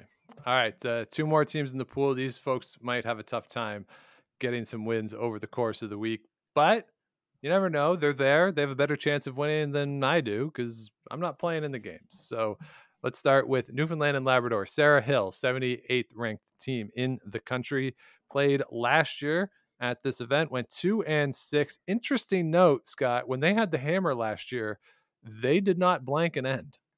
Hmm. I like that. Interesting strategy. So again, rocks in play. Things are going to be interesting. Uh, so Sarah Hill and her team, again, a younger-ish team building up. Uh, you know, women's Mhm. curling in Newfoundland and Labrador. We haven't seen a lot of success in a while there. So maybe since what, Heather Strong probably was the last one who who really had a, a strong team and uh, uh, was make uh, you know threatening for playoffs. So hopefully that they can they can pull it out, but it's going to be tough in this pool for them. Oh yeah, I think uh, any win this week would be a pretty big victory. Yes, and rounding out the team or the field, excuse me, in Pool A is Brigitte MacPhail from Nunavut. Brigitte MacPhail has played in the junior championship before in 2007. She was the lead for Mary Jane McCollum in New Brunswick. That uh, so she is from New Brunswick. The other players are from territory. Two of them are in the East Coast for school. The lead, Allison Taylor, is still in Iqaluit. She just met some of the other members of the team in person. They're they're in Halifax training right now for the Scotties, so they just met in person for the first time. But at least you have three people who are from the territory, and uh, Brigitte MacPhail is stepping in to skip. the The question though, Allison Taylor has not been able to play at all. The Iqaluit Curling Club has been Mm. closed for both COVID and uh, some water issues there in Iqaluit. So she's the lead, so it's not as detrimental as if the skip hadn't thrown in a couple months, but that could be problematic for a team. And I, I think the goal for them will probably be to play a full 10 ends, if we're being honest. Yeah, and I they could aim to get one win. I think uh, think that would be a pretty successful week. Yeah. So that's pool A. Let's quickly move on to pool number B. Scott, uh, we'll go through again in order of the rankings. We'll start with Laura Walker, third ranked team in the country. Question, of course, can she improve on her bronze medal from last year? Uh, kind of an interesting stat. She went three and five at the trials, but was plus on the point differential. Scored 61, gave up 57, but the other team scored in more ends than she scored in. So, but she's giving up points. It was giving up low, low scores and getting multiples. Of course, the Mhm. the really tough finish to the trials for her against Jackie Harrison, draw 17, scored five in the third end, gave four right back. Uh, really tough, losing in the extra end. So, can she improve? They are an ascendant team. I think that they should uh, do very well in this pool. Yeah, this pool sets up really nicely for them.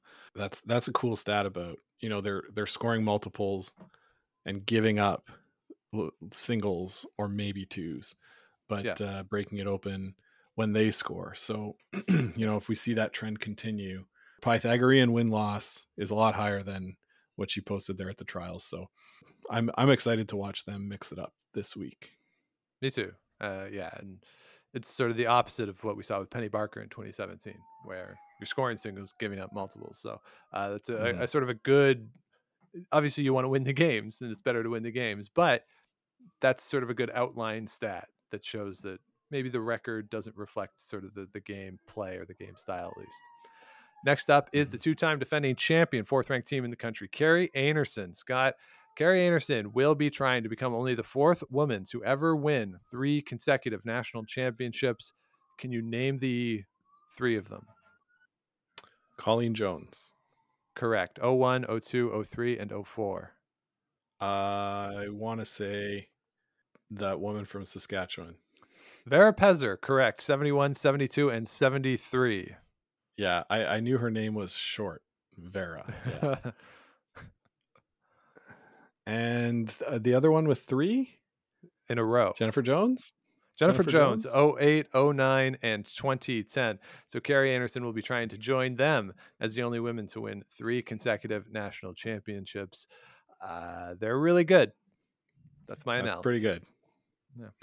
Yeah, this team's really good, Sean. They, uh, I think they, I think they have a good attitude coming out. You know, disappointing to not advance to the Olympics. I know that's what they were put together for, but uh, they they've got some unresolved business at the Worlds, and I think would, really love a chance to get back there uh, for a little redemption. All right, let's move on to Manitoba. Mackenzie Zacharias, they're the seventh ranked team in the country, three and five last year, missed out on the championship pool. Came through one Manitoba first time for a provincial championship for Mackenzie Zacharias, beat Kristy Watling in the final. Last year, Scott, Karlee Burgess, we, we've talked about how good she is, a, a key for this team. Last year, she was 76% on her draws, 77% on her hits. Uh, she was the sixth ranked third, which isn't bad, certainly, but you would like to see her do a little better if you can bump those percentages up a couple points because Mackenzie Zacharias herself, the 11th ranked skip in the field last year. So if, if Karlee can bump Mm. those a little bit, you might expect a bigger increase in Mackenzie Zacharias' numbers and certainly in comparison to her opponents by just putting her in that much better position. So I think Karlee Burgess is going to be key for this team as well as Mackenzie Zacharias getting her feet wet earlier and, getting more comfortable because she was great later in the week last year. It was just that Yeah. early stumble that that really hurt her. So I think that'll be a, a key trend to look for.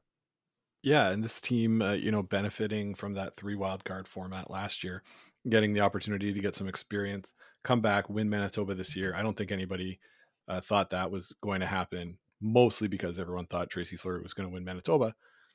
Uh, But uh, like a pretty great story for them to come through and break through so early in their careers in Manitoba. You know, we we talked about Chelsea Carey having to wait so long to get that buffalo on her back and uh, the, the pride that she took when she finally did. So for a team so young to come and break through this quickly, a lot of skill, a lot of talent there. They're bringing Lori Olson-Johns as their fifth, so maybe uh, that that will help with some of the adapting to, you know, the rhythms of the week. Uh, it, it's again not like a regular week. You're not going to the up close and personals. You're not doing autograph sessions, but it, it'll be good to have that veteran voice in the clubhouse. Uh, no question about it. She's uh, Lori Olson John's great.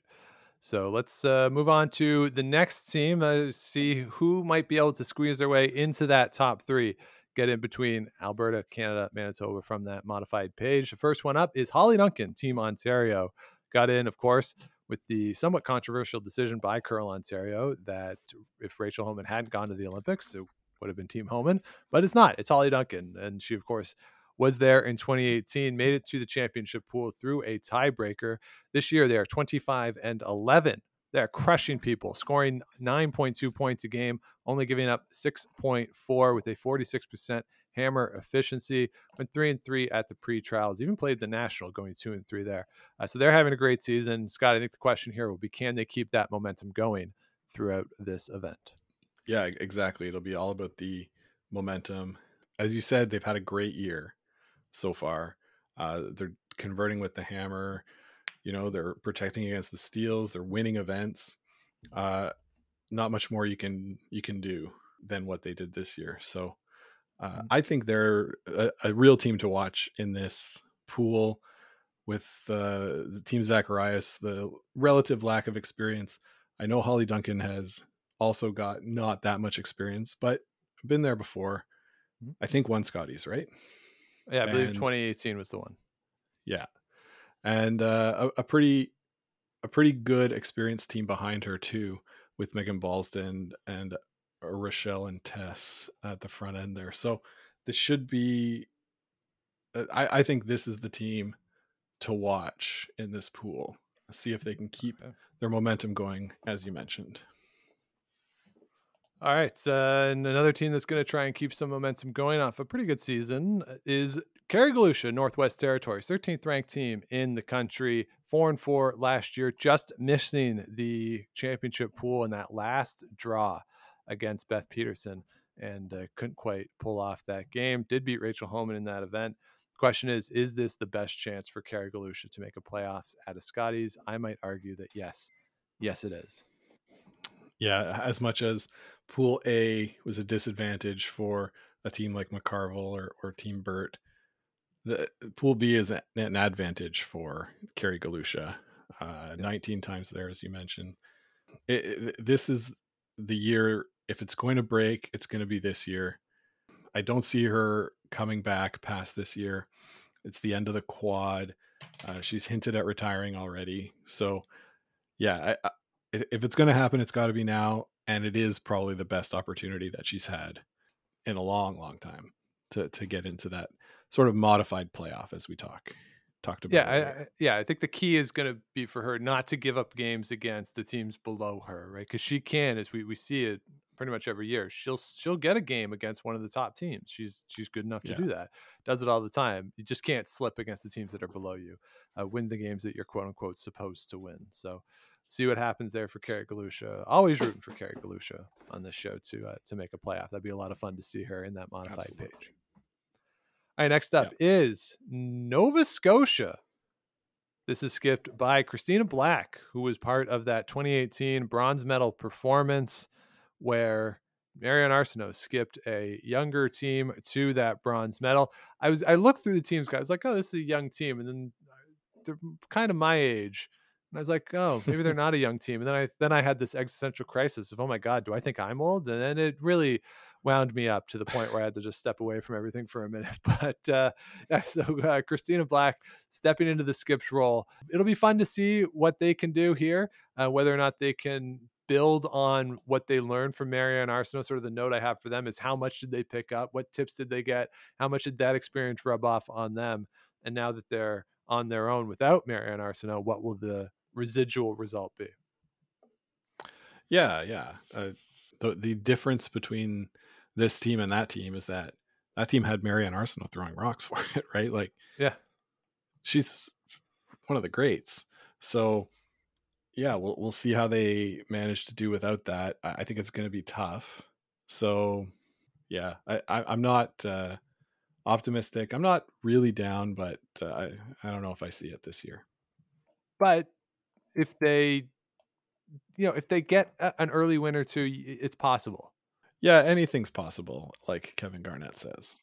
All right, next up on this pool, it's Team British Columbia, skipped by the aforementioned Mary-Anne Arsenault. Scott, on this team, you have Jeanna Schraeder, Sasha Carter, and Renee Simons. Combined, this team has 11 Scotties championships and five world championships, and they are the 14th ranked team in the pool or in the in the field, excuse me. So, you know, that's kind of fun. Mm. yeah, that's insane, right? Like, Yeah. uh, this this team will be there at the end of the week. I'm calling my shot right now. They will be one of the three teams to advance from this pool. Okay. Just too much experience, you think? Too, too much experience. They're, they're just too good, I think, to uh, to to not be there. And looking at the competition in this pool, I think if they were in the other pool, it would might be a different story. They're God, they're really good. The question though is, you know, over the course of the week, they're they're older team overall, sweeping. Can you, you know, maintain that? I mean, we haven't seen Jeanna Schraeder, Sasha Carter, Renee Simons in a while. Right? You know, they did win in uh, what was it, 05, 06 or 06, 07. Like it's been a while since they've won. So I think it's fair to wonder, but yeah, they're they're really really good, and it's Yeah. remarkable to me that they're ranked this low. But again, that's the points. That's the way it works. the way it works. Next up is Team Quebec, the sensation of last year's event. Laurie St-Georges and her team, they are back. Uh, there was not a provincial in Quebec. They were selected by the provincial association. What's interesting here, Scott, is they were so good last year in the round robin in the pool play and then went 0 4 in the championship pool. And, and so I pulled up some of the numbers that if, if you look at the plus minus that Laurie herself, she was minus three in the championship pool. Haley was minus four in the championship pool. Emily was minus four in the championship pool, and Cynthia was minus one in the championship pool. So combined minus 12 in four games of the championship pool. So as the competition got better, their results relative to their opponents got worse. So the question is Mhm. can they keep up with the top teams in the fields? Can they you know, can the four of them collectively play with a team Fleury, team Walker, team Einarson? That's going to be the question. Uh, they, they can obviously compete with the other teams, but once it gets to the, the that brass tacks, those top teams, how are they going to respond? Yeah, um, they've got a lot more experience, you know, uh, in this past year, and I, I, what I'm hoping is that we get to see them on TV a lot more than we did last year. Yeah. just because they're they're fun on TV. Uh, they look For like sure. they're having fun out there. The curling rock stars. Yeah. that's what I that's what I want to watch this week. Yeah, and I think they'll get some games after last year and the social media sensation of it all, and uh, so Mhm. it should be it should be fun to see them out there, and uh, yeah, getting some good coverage. And wrapping up Pool B, it's Hailey Birnie from the Yukon. She did skip the Yukon in 2020, went 0 and 7. Scott, in that event, they did not complete a 10th end in those seven games. So I think the goal for them this week is if it's not to win a game, uh, to keep things close, play tight games, get to a 10th end. I, don't say that as any shade to Hailey Birnie or her team. I'm always remember what uh, David St. Louis told us when we played against him before he went to the Brier as Nunavut that their goal was to get to a 10th end. And uh, Mhm. and that's okay. Just these teams are really good and uh, can she do it and find more success than they found in 2020? And I hope they can. Absolutely. So there you have it. Uh, all 18 teams that are heading to Thunder Bay this week. Scott, give it to me now. Let's go with pick your three teams in each pool and then just give me the winner. Oh boy, I, I didn't prepare for this, Sean. I didn't prepare for this. So I'll Okay. start in Pool B. Uh, I'll take BC. I'll take Kerri Einarson, Team Canada, Yep. and Laura Walker. I, I don't Okay. I don't think anybody's surprised by that. Hollie Duncan would be my uh, fourth in that pool. And then in pool A, give me Tracy Fleury, give me Krista McCarville, and a Homanless Homan. Okay. So you're saying Chelsea Carey misses out, and I'm going to disagree with you on that. I'm going to go with uh, same Krista McCarville and Tracy Fleury, but I'm going to throw in Chelsea Carey in that mix. And then over in pool number B, I'm going to go with Kerri Einarson. I will go with Kerry Galusha to get that third spot, have a nice run this week. And then also I will take, yeah, I'll take Laura Walker as well. It's kind of hard not to, eh? It is hard to win. And I'm going to go with maybe this is a bold choice. I don't know. Krista McCarville wins. I've said it on the show before. So I'm going to stick with it. Who do you got to win? Yeah, and uh, that that's going to be my heart pick, Sean. But uh, my head pick, give me the three peat. Back to back to back for Kerri Einarson is Scott's pick. So there you go. That's it. That's it. Scotties previewed. Boom. Thanks everybody for listening to the preview. If you have not yet, please do subscribe wherever you get your podcast. Your likes, rating, comments, all that good stuff helps us out, helps grow the show, helps other people find us on the interwebs. And then do follow along as we will tweet about all the fun and frivolity from Thunder Bay at Game of Stones Pod on both Twitter and then we'll do some Instagramming as well, or over on Facebook, Game of Stones Podcast. You can follow along with everything going on there and head on over gameofstonespod.com. All of our past episodes, plus a link to the merch with proceeds to Food Banks Canada and the Sandra Schmirler Foundation. So that'll do it for this episode. Plan is to be back a little later in the week with some other content as a lot is going on in the world of curling. But Scott, you need to take a break. You need to calm yourself down. You need to escape the stress of the last 24 hours. How are you going to do Mhm. Uh, I might play a little bit on the computer. I got uh, Saturday Night Live to watch from this weekend. Heard it was pretty Nice. funny. Good. So I got that. Uh, and you know what? I might just order pizza tonight because pizza makes me happy. Well, enjoy it. And uh, hopefully by the time the curling gets on TV later in the week, you're back in your good mental state. Oh, I, I think I'll be there. Well, uh, so there you go, everybody. Uh, that's our Scotties preview. Again, thank you for listening. Enjoy the games. We'll be back later in the week, but until then, keep those brooms on the ice and don't dump that intern.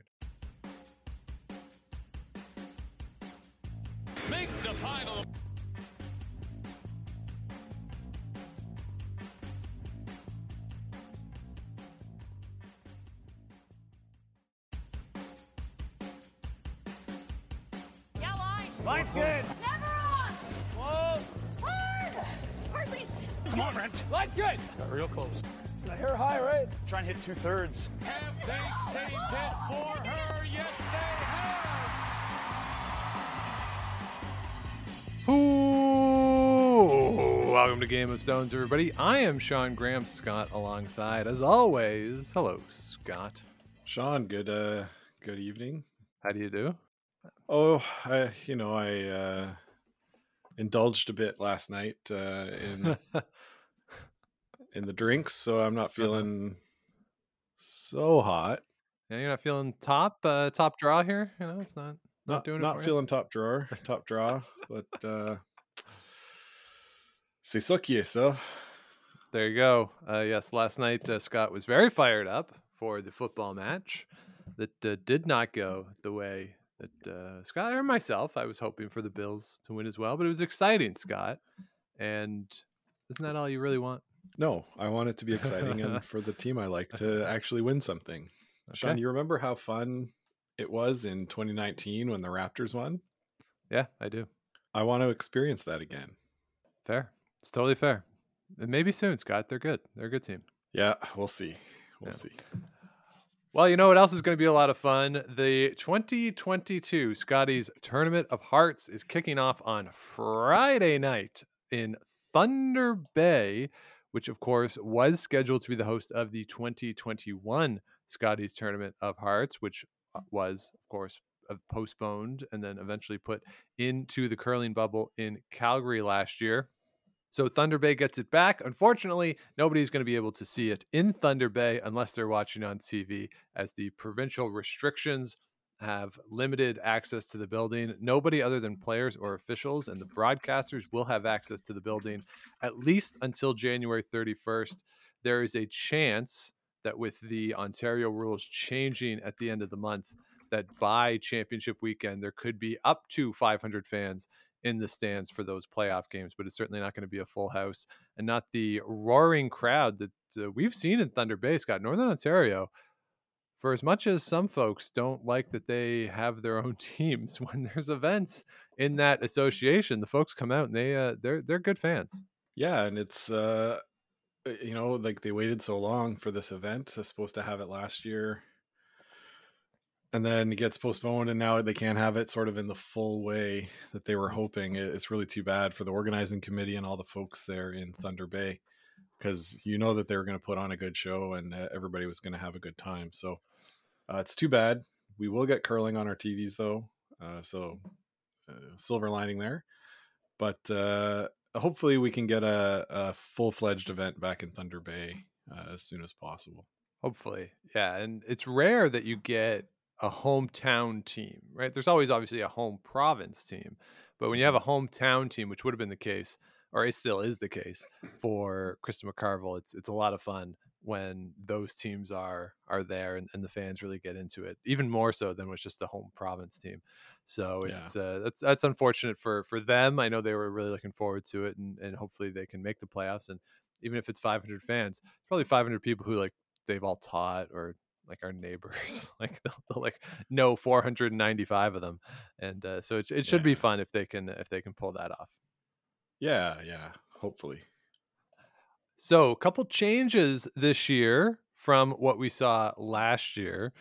Well, one thing is kept the same, but was a change from what was scheduled. 18 teams are back in the field for the Scotties this year. Three wild card teams. They've returned to this 18 team format. But what will be different this year is there is no championship pool. Of course, championship pool or the pool play to championship pool started in 2018 at the Scotties in, I believe, Penticton uh, that year.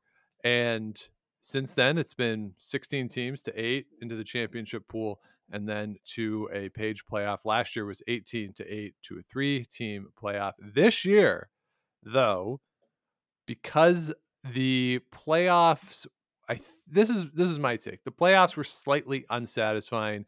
It's not great for TV either to have eight days of round robin into playoffs, even though you're changing from pool play into the championship pool.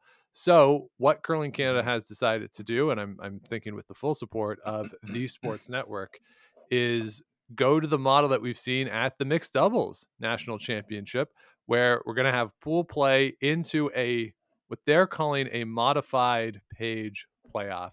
So, the way it'll work is that if you finish first in your pool, you are guaranteed a spot in the page playoff. Mm-hmm. The second and third place teams will cross over and play each other in a game. The losers of those games are out, they are eliminated. The winners will play the first place finishers, and the two winners of those games will play in the 1 2 game. The losers go to the 3 4 game. Scott, does that explanation one make sense? And I, I believe I was accurate in what I was saying. And two, do you like this change? It makes sense, yes, Sean, and I think uh, having seen it at uh, one of the most recent events to to qualify for the trials, uh, right? It was at the pre-trials we saw this format. I believe it was just the mixed doubles, but it could have been the pre-trials too. I can't I can't remember. Uh, might have been the mixed doubles. You, yeah, so it makes sense. Do I like it? I think what with this change, someone can win the Scotties without having played some of the the best teams. You know what I mean? Mhm. Like it's not as fair a system, I'll say, because you're not being forced to play everybody. E- even Right. when they have the championship pool, okay, you're not playing everybody, but you're playing all the teams that are at the top. So in that in that sense, you know, you still have to go through the gauntlet. Maybe okay, you don't play some of the the weaker provinces, but big deal. Probably you would have won that anyway. So that's that that's where I am with that. I, I don't think it's inherently as fair, but given the the turnaround with which they added these extra wildcard teams, uh, I don't think they could have done anything else to start on Friday and then uh, with a full day like we saw last year. Yeah, the solution would be starting earlier on Friday. You'd have to start Friday afternoon if you want to get pool play into a normal page. Mhm. That's not ideal, certainly. Uh, You'd have to, so that would be starting Friday afternoon, filling in the Saturday morning slot, which currently doesn't have a game scheduled, playing straight through. So that, I mean, it's possible, but uh, you just from a kickoff standpoint, that's not really what you want to do. And you, you certainly, I don't think, want to go to three again in the playoffs when you, ha- especially if Yeah. you're going to have a tie break. It was kind of unfair last year. So I, I don't know. It, it's not ideal. It's a one year fix, but it, it is something to consider that there is this push now. A lot of people want to stick with this 18 team format. It does lead to questions about what you do for playoffs and how you're going to do it Mhm. because you you cannot, I don't think, have an 11 day event. I think that is just it's too much. Even at right right now, it's at 10 days. Uh, or it's part of 10 days, which I think is pushing it a little bit. Right? You're pushing your audience, you're pushing your participants. and what's the breaking point? I don't know, but it is something to think about. That if if curling Canada and the fans want 18 teams, there's going to have to be a, a give somewhere, and and what Yeah, that'll be, who knows? yeah, and I think uh, what's better about this is that uh, there is a little more margin for error from the teams. You you do have to finish top three in your pool, but it's it's a little bit easier to say that than to finish top three in the whole field just to make the playoffs, right? So there is more of a chance for a team, you know, that still does well, finishes third in their pool. There's still like a, a path for them. Whereas when you go over to the championship pool, the the teams that are in, you know, that seven and eight spot basically have no chance. And with the exception of 2018, that's what we've seen. Yeah, yeah, for sure. So that's that that's a little more uh make makes that pill a little easier to swallow, I think. Yeah, yeah. And in terms of not playing everybody, it, it's true. Yes, you you won't have to necessarily play everybody, but you could also make the argument that in the old system, you didn't necessarily have to beat everybody either. So you you No. could go through, lose to a team in the round robin, that team loses in the playoffs to somebody else, and then you go on to win the championship. So is that that much different? I guess it maybe is, but who, who knows? I mean, th- this is the system. This is what it's going to be. It's never going to be determining purely the best team, which would just be line everybody up, play everybody. Most uh, wins at the end of the week wins, and you don't have a playoffs, Yeah, right? yeah. That's how you would actually determine the best team. But this is what we have. So once again, we have two pools: Pool A, Pool B. Scott, before we get into the pools, I, I was thinking this afternoon. Do we think that there might be an advantage to the non-trials teams? So the the teams that did not play in the Olympic curling trials in November because they have been able to set their schedules a little more to the Scotties, gear their seasons towards this particular event. Whereas the trials teams are coming off not only trying to get up and peak for the trials in late November, but also the disappointment then of not winning the trials. And we saw in 2018, it was a weird event. Jennifer Jones ended up winning, but it was a weird event throughout. Do we think that Mhm. that might happen here? Maybe, maybe. I think that given that the trials were like a little bit earlier this year, I guess just a week, but ma- that might mean okay, we've had a little more time compared to four years ago uh, to kind of put that behind us. I think the what the real advantage that we're going to see is from the teams that had an opportunity to play in playdowns, uh, get those games under their belt because Uh, you know, for a team like Krista McCarville that doesn't play regularly very much on tour, then coming into this event without even having to go through their provincial, will we see some rust in the first couple of games? And with you not playing everybody, every game is that much more important this time. So, Yep. yeah, we'll we'll have to see how that affects them. I, I that's what I would put it at. Like the the teams that are good are still going to be good, and I don't think Kerri Einarson losing at the trials is going to carry over into this kind of an event. They'll they'll be one of the favorites. So All right. All right, fair enough. Uh, you, it's interesting you mentioned the Chris McCarville situation. They probably haven't been able to be on ice at all in a while, uh, given the Yeah. provincial restrictions here. Same with Hollie Duncan and her team. Uh, so forget just the lack of games, just the lack of potential opportunities for practice. Uh, could have been a mhm. could have been a, a struggle for for those two teams. But let's get into it, Scott. As always, at these events, two pools, Pool A and Pool Number Two. One of these pools is much much better than the other one.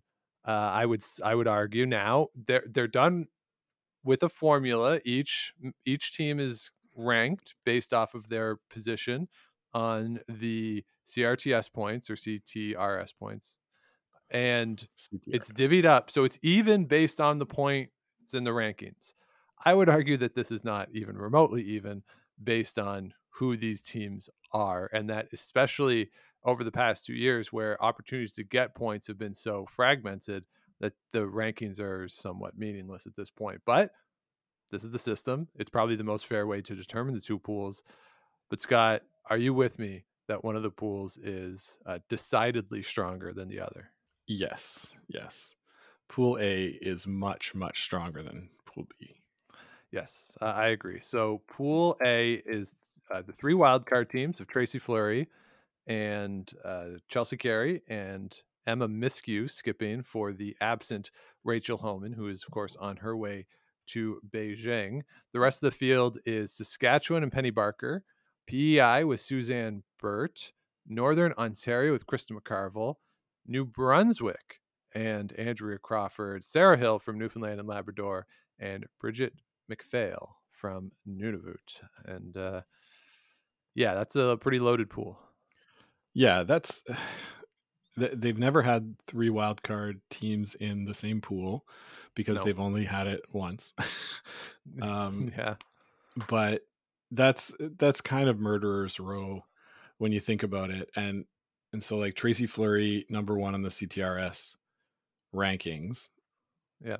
and then number two is jennifer jones who's not there so then you go to three and four and we'll talk about pool b walker and einarson and then you get right back to chelsea carey and rachel Homan. and a lot of those points that they earned this fall chelsea carey's rink played a lot uh, gearing up for the Saskatchewan Scotties.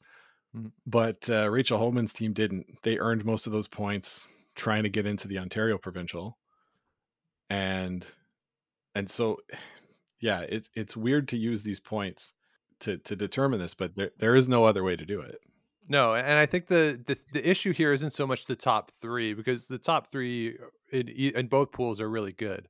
The top three, four are, are very good in both pools. Yeah. It's when you get to the bottom where it kind of breaks, unfortunately, for Krista McCarville, for instance, who's ranked lower. They don't play a lot. They're number twelve, but Yeah. they don't play a lot, so they get put into this pool, uh, which is very good. And then just for kicks, let's throw Suzanne Burton there too, uh, who's a great Yeah. player who who who certainly is more than capable of making a playoffs or in a normal year making the championship pool.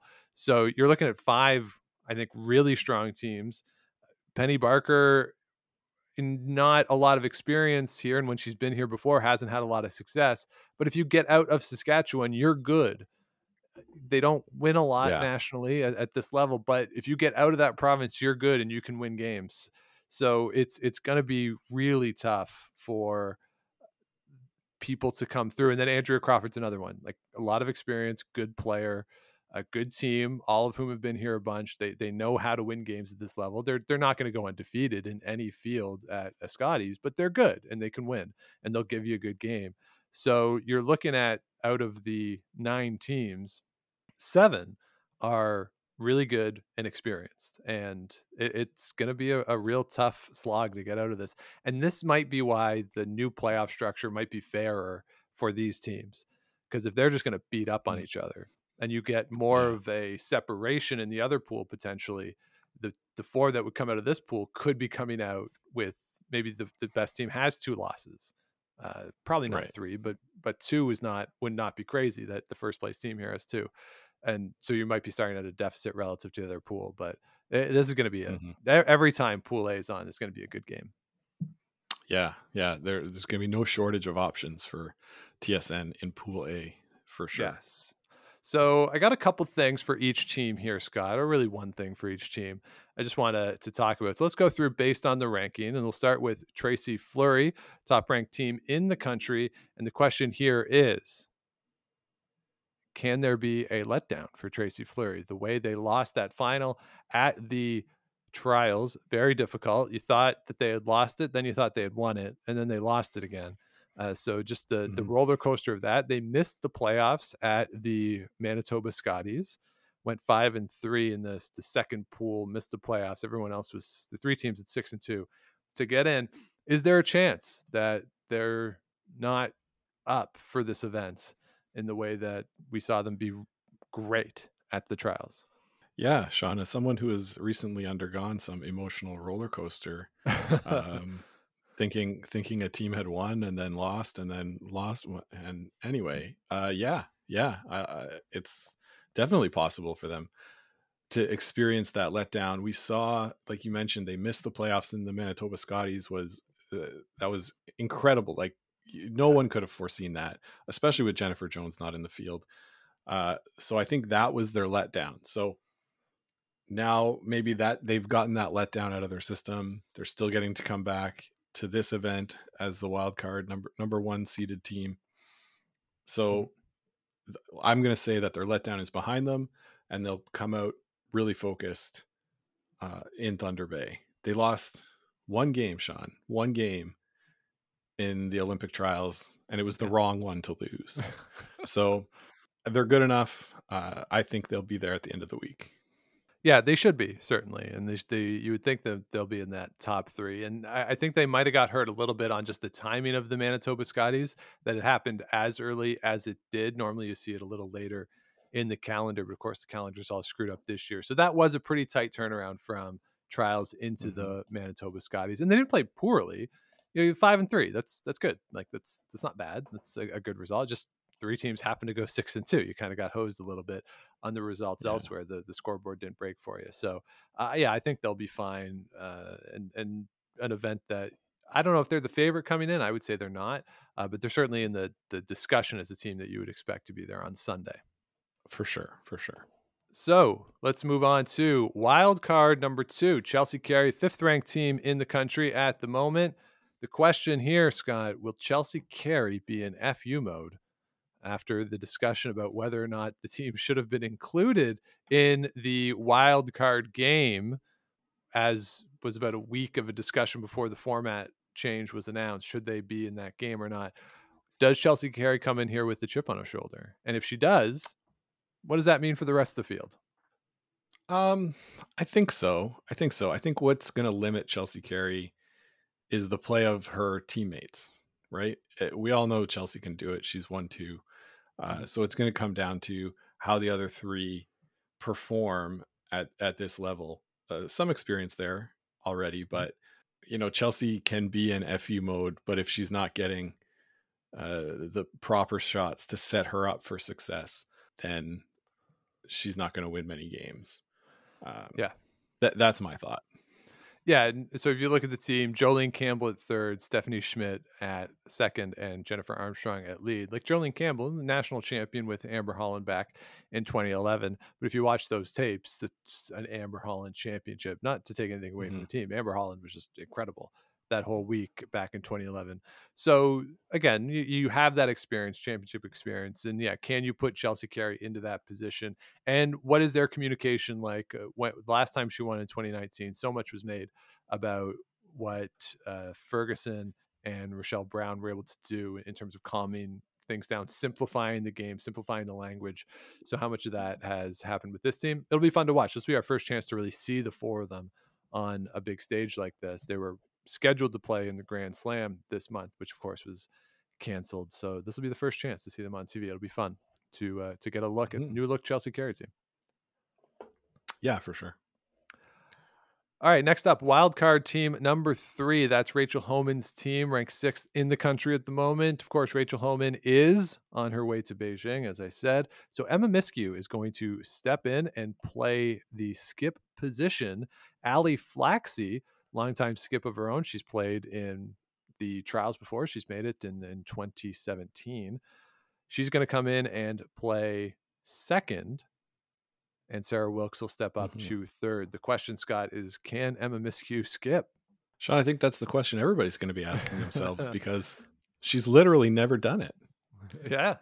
right? She was supposed to do it at the the Grand Slam to end last year with Rachel off having uh, given birth, and Rachel was like, "No, no, no, we're we're not we're not going to see this yet. You step Yeah. aside. I'm back." Uh, So you know, there's no reason to think she can't. She can make all the shots for sure. It's just going to be a question of is the routine something that's going to be disrupted enough to where it, it rattles her? I would say no. Uh, most most likely not. So that that's I think that's one of the big stories of the whole week, Sean. What do you think? Yeah, I agree. I think it's maybe the biggest story coming into the event of of whether Emma Miskew can do it. I'm sure she skipped in like a charity something or like a fun spiel. Like I'm sure she's thrown the last rock no, before. But yeah, not, but yeah, certainly not at an event uh, of this magnitude. The other question, of course, is Ali Flaxey. How does the skip do stepping down to the second position. And you also then have the change of Sarah Wilkes. Of course, Sarah Wilkes has won a national championship at the third position. So it's Yeah. not like she's never done it before. So we'll see how that all comes together in, in those positions. They they they're all they all know each other. They've known each other for like 10, 20 years. So I mean it's it's not a case of you have to get to know Ali Flaxey at all. Uh, it's just a case of how do you work together playing together for the first time. I, I think it'll be interesting to see. And eventually, of course, a skip has to hit the button at the the last shot, either of a game or an end of a big end facing a couple. And the fact that you've never done that before, how does that weigh in? Like you've had so many pressure situations that you've been in, but it's a little different when you're the one throwing it, I would think. So it'll be fun to see how Emma Miskew responds and whether or not the Mhm. team can come together and, and play well. They certainly didn't play well at the trials. So here's a chance Mhm. for the rest of the team to come back and have a nice little response to that while Rachel's off at the Olympics. Absolutely. Who's next? Next up for this major pool A is Saskatchewan and Penny Barker, ranked 11th in the country at the moment. Penny Barker did represent Saskatchewan back in 2017. Came across a pretty interesting stat, Scott. The team went 1 in 10, which from an analytic perspective is not good. But over the course of the week, they scored points in 45 ends. So in 11 games, he scored 45 ends. They gave up points in 52 ends. So hmm. that's not that big of a disparity. You wouldn't think if the other teams are scoring in seven more ends over the course of the week that you would go one in 10. You would think it'd be slightly even. But here is the kicker is that in those 52 ends, they gave up 86 points. So every time the other team scored, it was 1.65 points on average. Every time they Yeah, scored, every time they scored 1.35 points. So 61 points in 45 ends. So that's it. Like you're giving up big ends and getting a majority of singles back. Can they change that? Can she crack deuces, crack threes when she needs to, which is going to be tough in this field. These teams can play defensively uh, and have the ability to the high weight, the peels to clear things out. That's going to be the question for Penny Barker. How much has that scoring dynamic can she change from her last time here? Yeah, yeah, that's uh, a great stat. That they're definitely going to have to do that, and they're going to have to do- to do it against a level of talent that I would say is higher than the last time. So it's going to be tough. They're a good team for Mhm. sure, but uh, th- this pool is so hard. I I think it's going to be a little too much for them. It's going to be tough, uh, no question, because the teams ahead of them are great, and a couple of the teams behind them uh, are great too.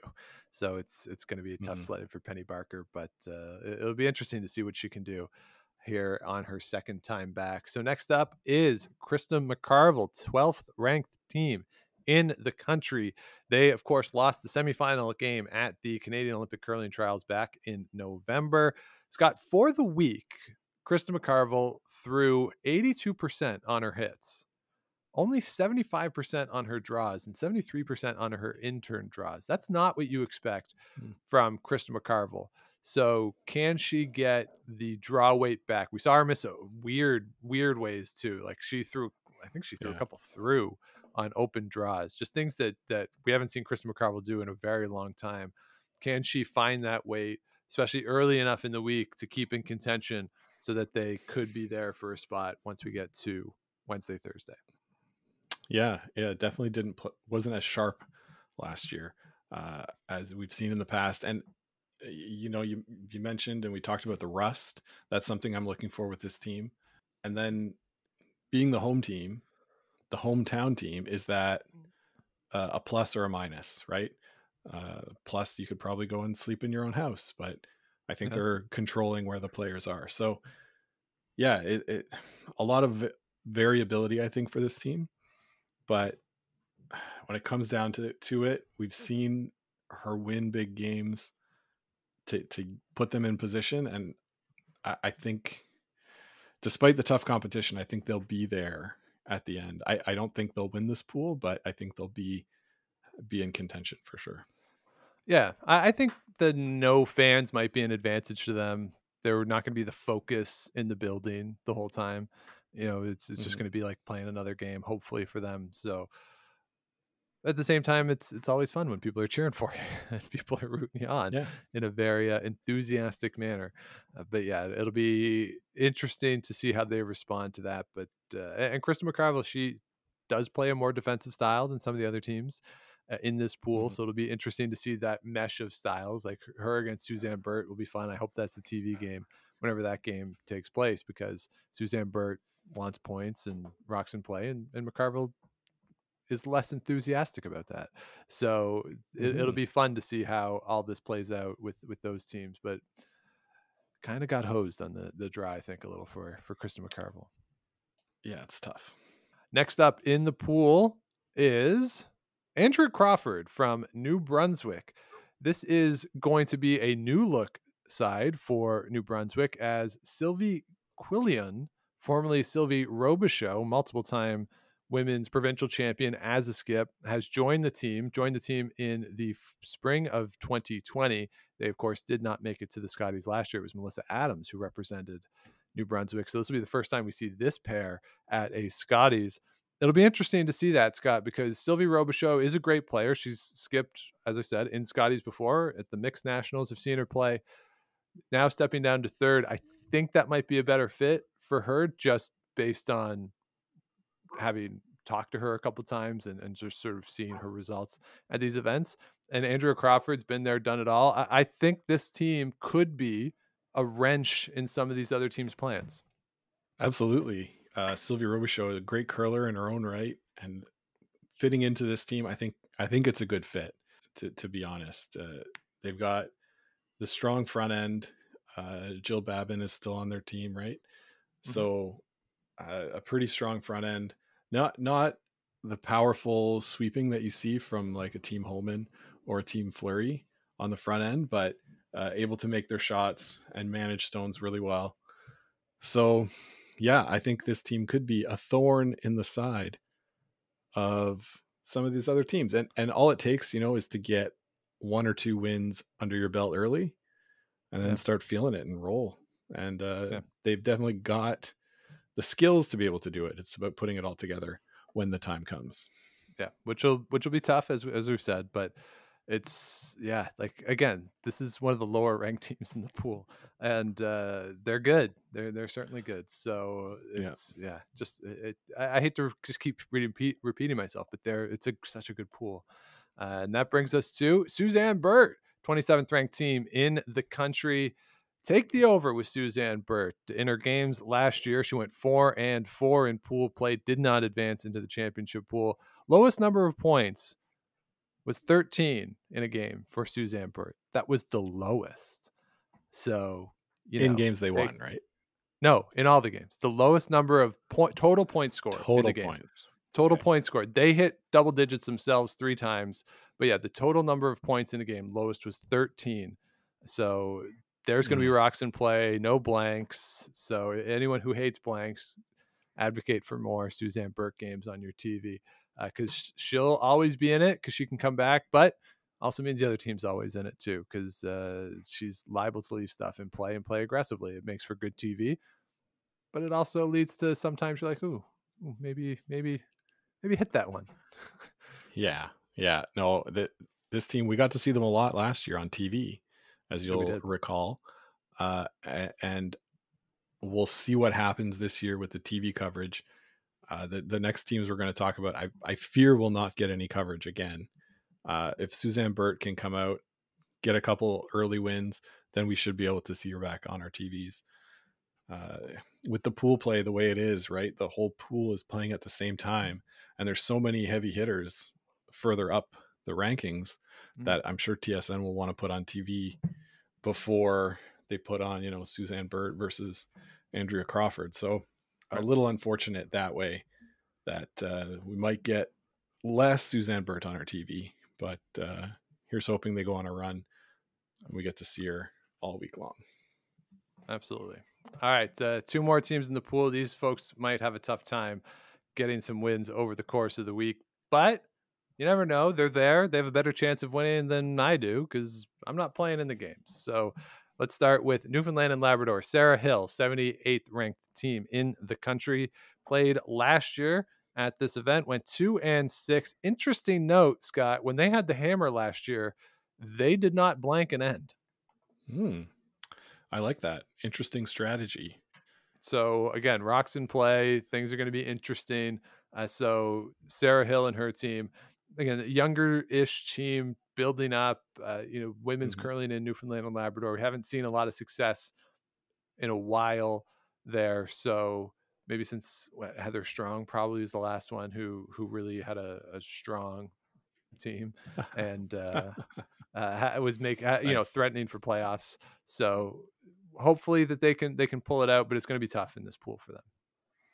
Oh yeah, I think uh, any win this week would be a pretty big victory.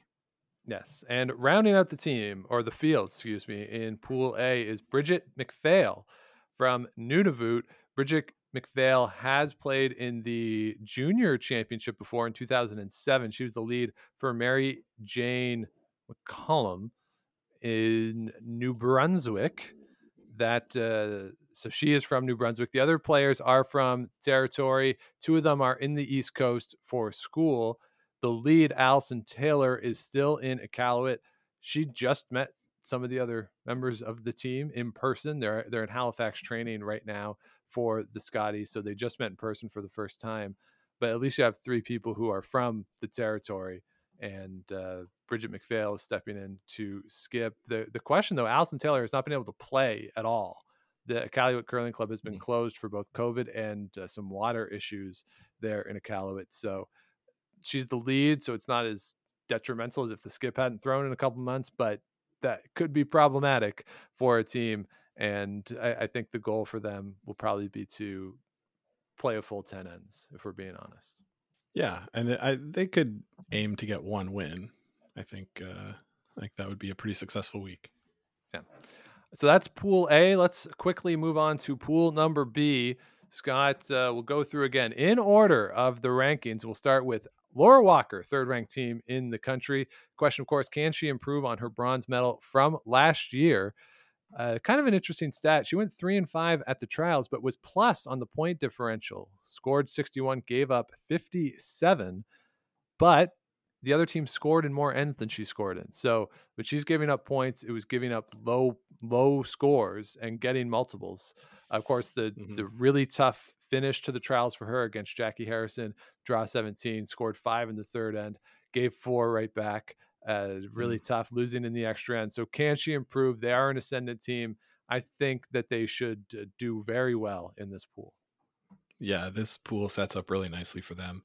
That's that's a cool stat about you know they're they're scoring multiples and giving up singles or maybe twos, but Yeah. uh, breaking it open when they score. So you know if we see that trend continue, Pythagorean win loss is a lot higher than what she posted there at the trials. So I'm I'm excited to watch them mix it up this week. Me too. Uh, yeah, and it's sort of the opposite of what we saw with Penny Barker in 2017, where you're scoring singles, giving up multiples. So uh, that's a, Mhm. a sort of a good. Obviously, you want to win the games, and it's better to win the games, but that's sort of a good outline stat that shows that maybe the record doesn't reflect sort of the, the game play or the game style at least. Next up is the mm-hmm. two-time defending champion, fourth-ranked team in the country, Kerri Einarson. Scott, Kerri Einarson will be trying to become only the fourth woman to ever win three consecutive national championships. Can you name the three of them? Colleen Jones. Correct. 01, 02, 03, and 04. I want to say that woman from Saskatchewan. Vera Pezer, correct. 71, 72, and 73. Yeah, I, I knew her name was short, Vera. Yeah. and uh, the other one with three, In a row. Jennifer Jones. Jennifer, Jennifer Jones, Jones? 08, 09, and 2010. So Kerri Einarson will be trying to join them as the only women to win three consecutive national championships. Uh, they're really good. That's my That's analysis. pretty good. Yeah. Yeah, this team's really good, Sean. They, uh, I think they, I think they have a good attitude coming out. You know, disappointing to not advance to the Olympics. I know that's what they were put together for, but uh, they they've got some unresolved business at the Worlds, and I think would, would really love a chance to get back there uh, for a little redemption. All right, let's move on to Manitoba. Mackenzie Zacharias, they're the seventh ranked team in the country, three and five last year, missed out on the championship pool. Came through one Manitoba first time for a provincial championship for Mackenzie Zacharias, beat Kristy Watling in the final. Last year, Scott, Karlee Burgess, we, we've talked about how good she is, a, a key for this team. Last year, she was 76% on her draws, 77% on her hits. Uh, she was the sixth ranked third, which isn't bad, certainly, but you would like to see her do a little better if you can bump those percentages up a couple points because Mackenzie Zacharias herself, the 11th ranked skip in the field last year. So if, if Karlee can bump mm. those a little bit, you might expect a bigger increase in Mackenzie Zacharias' numbers and certainly in comparison to her opponents by just putting her in that much better position. So I think Karlee Burgess is going to be key for this team as well as Mackenzie Zacharias getting her feet wet earlier and getting more comfortable because she was great later in the week last year. It was just that yeah. early stumble that that really hurt her. So I think that'll be a, a key trend to look for. Yeah, and this team, uh, you know, benefiting from that three wild card format last year, getting the opportunity to get some experience, come back, win Manitoba this year. I don't think anybody uh, thought that was going to happen. Mostly because everyone thought Tracy Fleury was going to win Manitoba, uh, but uh, like a pretty great story for them to come through and break through so early in their careers in Manitoba. You know, we we talked about Chelsea Carey having to wait so long to get that buffalo on her back and mm. uh, the, the pride that she took when she finally did. So for a team so young to come and break through this quickly, a lot of skill, a lot of talent there. They're bringing Lori Olson-Johns as their fifth. So maybe uh, that that will help with some of the adapting to you know the rhythms of the week. Uh, it, it's again not like a regular week. You're not going to the up close and personals. You're not doing autograph sessions but it, will be good to have that veteran voice in the clubhouse. Uh, no question about it. She's uh, Lori Olson John's great. So let's uh, move on to the next team uh, see who might be able to squeeze their way into that top three get in between Alberta, Canada, Manitoba from that modified page. The first one up is Hollie Duncan, Team Ontario. Got in, of course, with the somewhat controversial decision by Curl Ontario that if Rachel Homan hadn't gone to the Olympics, it would have been Team Homan, but it's not. It's Hollie Duncan. And she, of course, was there in 2018, made it to the championship pool through a tiebreaker. This year, they are 25 and 11 they're crushing people, scoring 9.2 points a game, only giving up 6.4 with a 46% hammer efficiency. Went three and three at the pre-trials. Even played the national, going two and three there. Uh, so they're having a great season. Scott, I think the question here will be: Can they keep that momentum going throughout this event? Yeah, exactly. It'll be all about the momentum. As you said, they've had a great year so far. Uh, they're converting with the hammer. You know, they're protecting against the steals. They're winning events. Uh, not much more you can you can do than what they did this year. So uh, mm-hmm. I think they're a, a, real team to watch in this pool with uh, the team Zacharias, the relative lack of experience. I know Hollie Duncan has also got not that much experience, but been there before. Mm-hmm. I think one Scotties right? Yeah, I believe and, 2018 was the one. Yeah and uh, a, a, pretty a pretty good experienced team behind her too, with Megan Balsdon and uh, Rachelle and Tess at the front end there. So this should be. Uh, I, I think this is the team to watch in this pool. See if they can keep their momentum going, as you mentioned. All right. Uh, and another team that's going to try and keep some momentum going off a pretty good season uh, is Kerry Galusha, Northwest Territories, 13th ranked team in the country, four and four last year, just missing the championship pool in that last draw against Beth Peterson and uh, couldn't quite pull off that game. Did beat Rachel Homan in that event. Question is, is this the best chance for Kerry Galusha to make a playoffs at a? I might argue that yes. Yes, it is. Yeah, as much as Pool A was a disadvantage for a team like McCarville or, or Team Birt, the Pool B is an advantage for Kerry Galusha. Uh, 19 times there, as you mentioned. It, it, this is the year. If it's going to break, it's going to be this year. I don't see her coming back past this year. It's the end of the quad. Uh, she's hinted at retiring already. So, yeah, I, I, if it's going to happen, it's got to be now. And it is probably the best opportunity that she's had in a long, long time to to get into that sort of modified playoff as we talk talked about. Yeah, I, I, yeah. I think the key is going to be for her not to give up games against the teams below her, right? Because she can, as we we see it pretty much every year. She'll she'll get a game against one of the top teams. She's she's good enough to Yeah. do that. Does it all the time. You just can't slip against the teams that are below you. Uh, win the games that you're quote unquote supposed to win. So see what happens there for Kerry Galusha. Always rooting for Kerry Galusha on this show to uh, to make a playoff. That'd be a lot of fun to see her in that modified Absolutely. page. All right, next up is Nova Scotia. This is skipped by Christina Black, who was part of that 2018 bronze medal performance where Mary-Anne Arsenault skipped a younger team to that bronze medal. I was I looked through the teams, guys, like, oh, this is a young team, and then they're kind of my age. And I was like, oh, maybe they're not a young team. And then I then I had this existential crisis of, oh my God, do I think I'm old? And then it really wound me up to the point where I had to just step away from everything for a minute. But uh, so uh, Christina Black stepping into the skips role. It'll be fun to see what they can do here, uh, whether or not they can build on what they learned from Mary-Anne Arsenault. Sort of the note I have for them is how much did they pick up? What tips did they get? How much did that experience rub off on them?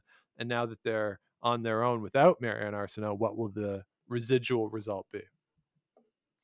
Yeah, yeah. Uh, the the difference between this team and that team is that that team had Mary-Anne Arsenault throwing rocks for it, right? Like, Yeah. she's one of the greats. So, yeah, we'll we'll see how they manage to do without that. I, I think it's going to be tough. So, yeah, I, I I'm not uh, optimistic. I'm not really down, but uh, I I don't know if I see it this year. But if they, you know, if they get a, an early win or two, it's possible. Yeah, anything's possible, like Kevin Garnett says. All right, next up on this pool, it's Team British Columbia, skipped by the aforementioned Mary-Anne Arsenault. Scott, on this team, you have Jeanna Schraeder, Sasha Carter, and Renee Simons. Combined, this team has 11 Scotties championships and five world championships, and they are the 14th ranked team in the pool or in the in the field, excuse me. So, you know, that's kind of fun. Mm. yeah, that's insane, right? Like, Yeah. uh, this this team will be there at the end of the week. I'm calling my shot right now. They will be one of the three teams to advance from this pool. Okay. Just too much experience, you think? Too, too much experience. They're, they're just too good, I think, to uh, to to not be there. And looking at the competition in this pool, I think if they were in the other pool, it would might be a different story.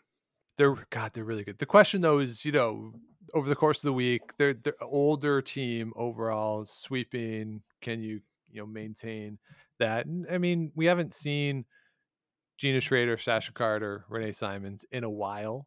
right? You know, they did win in uh, what was it, 05, 06 or 06, 07. Like it's been a while since they've won.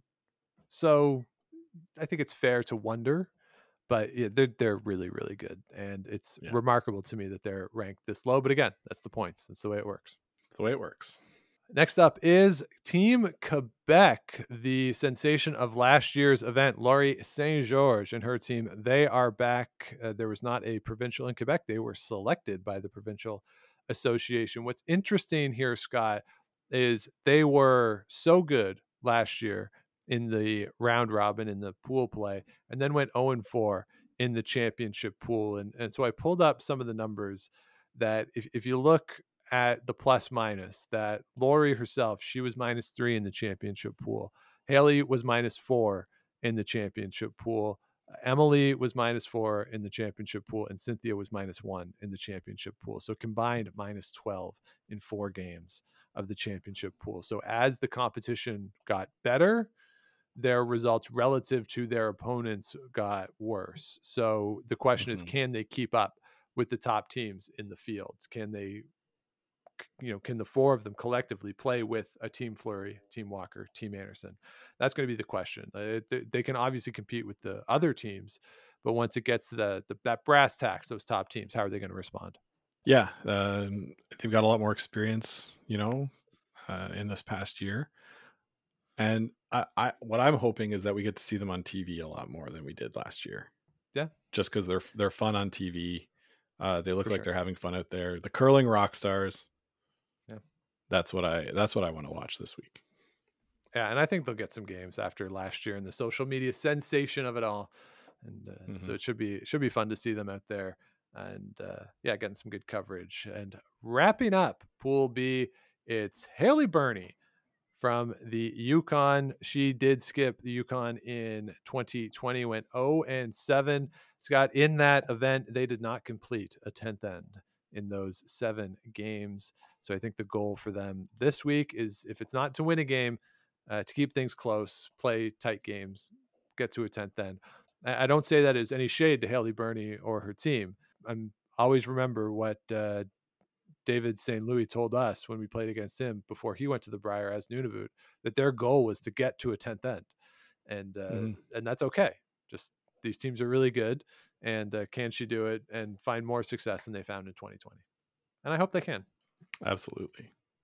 So there you have it. Uh, all 18 teams that are heading to Thunder Bay this week. Scott, give it to me now. Let's go with pick your three teams in each pool and then just give me the winner. Oh boy, I, I didn't prepare for this, Sean. I didn't prepare for this. So I'll start in Pool B.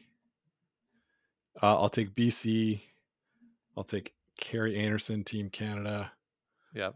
and Laura Walker. I, I don't Okay. I don't think anybody's surprised by that.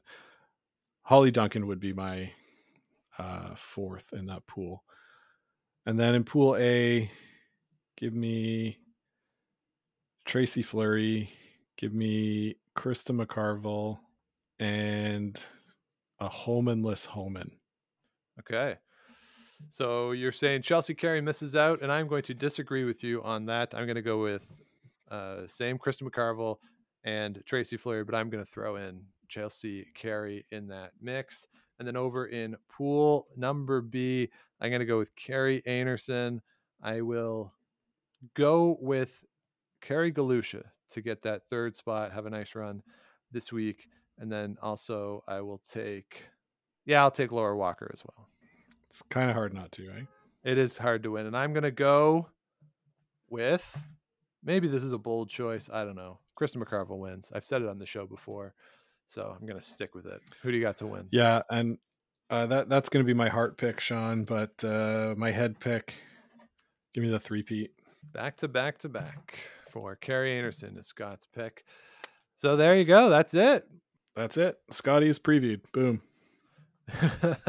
Thanks everybody for listening to the preview. If you have not yet, please do subscribe wherever you get your podcast. Your likes, rating, comments, all that good stuff helps us out, helps grow the show, helps other people find us on the interwebs, and then do follow along as we will tweet about all the fun and frivolity from Thunder Bay at Game of Stones Pod on both Twitter, and then we'll do some Instagramming as well, or over on Facebook, Game of Stones Podcast. You can follow along with everything going on there and head on over gameofstonespod.com. All of our past episodes, plus a link to the merch with proceeds to Food Banks Canada and the Sandra Schmirler Foundation. So that'll do it for this episode. Plan is to be back a little later in the week with some other content as a lot is going on in the world of curling. But Scott, you need to take a break. You need to calm yourself down. You need to escape the stress of the last 24 hours. How are you going to do that? Mhm. Uh, I might play a little bit on the computer. I got uh, Saturday Night Live to watch from this weekend. Heard it was pretty Nice. funny. Good. So I got that. Uh, and you know what? I might just order pizza tonight because pizza makes me happy. Well, enjoy it. And uh, hopefully by the time the curling gets on TV later in the week, you're back in your good mental state. Oh, I, I think I'll be there. Well, uh, so there you go, everybody. Uh, that's our Scotties preview. Again, thank you for listening. Enjoy the games. We'll be back later in the week, but until then, keep those brooms on the ice and don't dump that intern.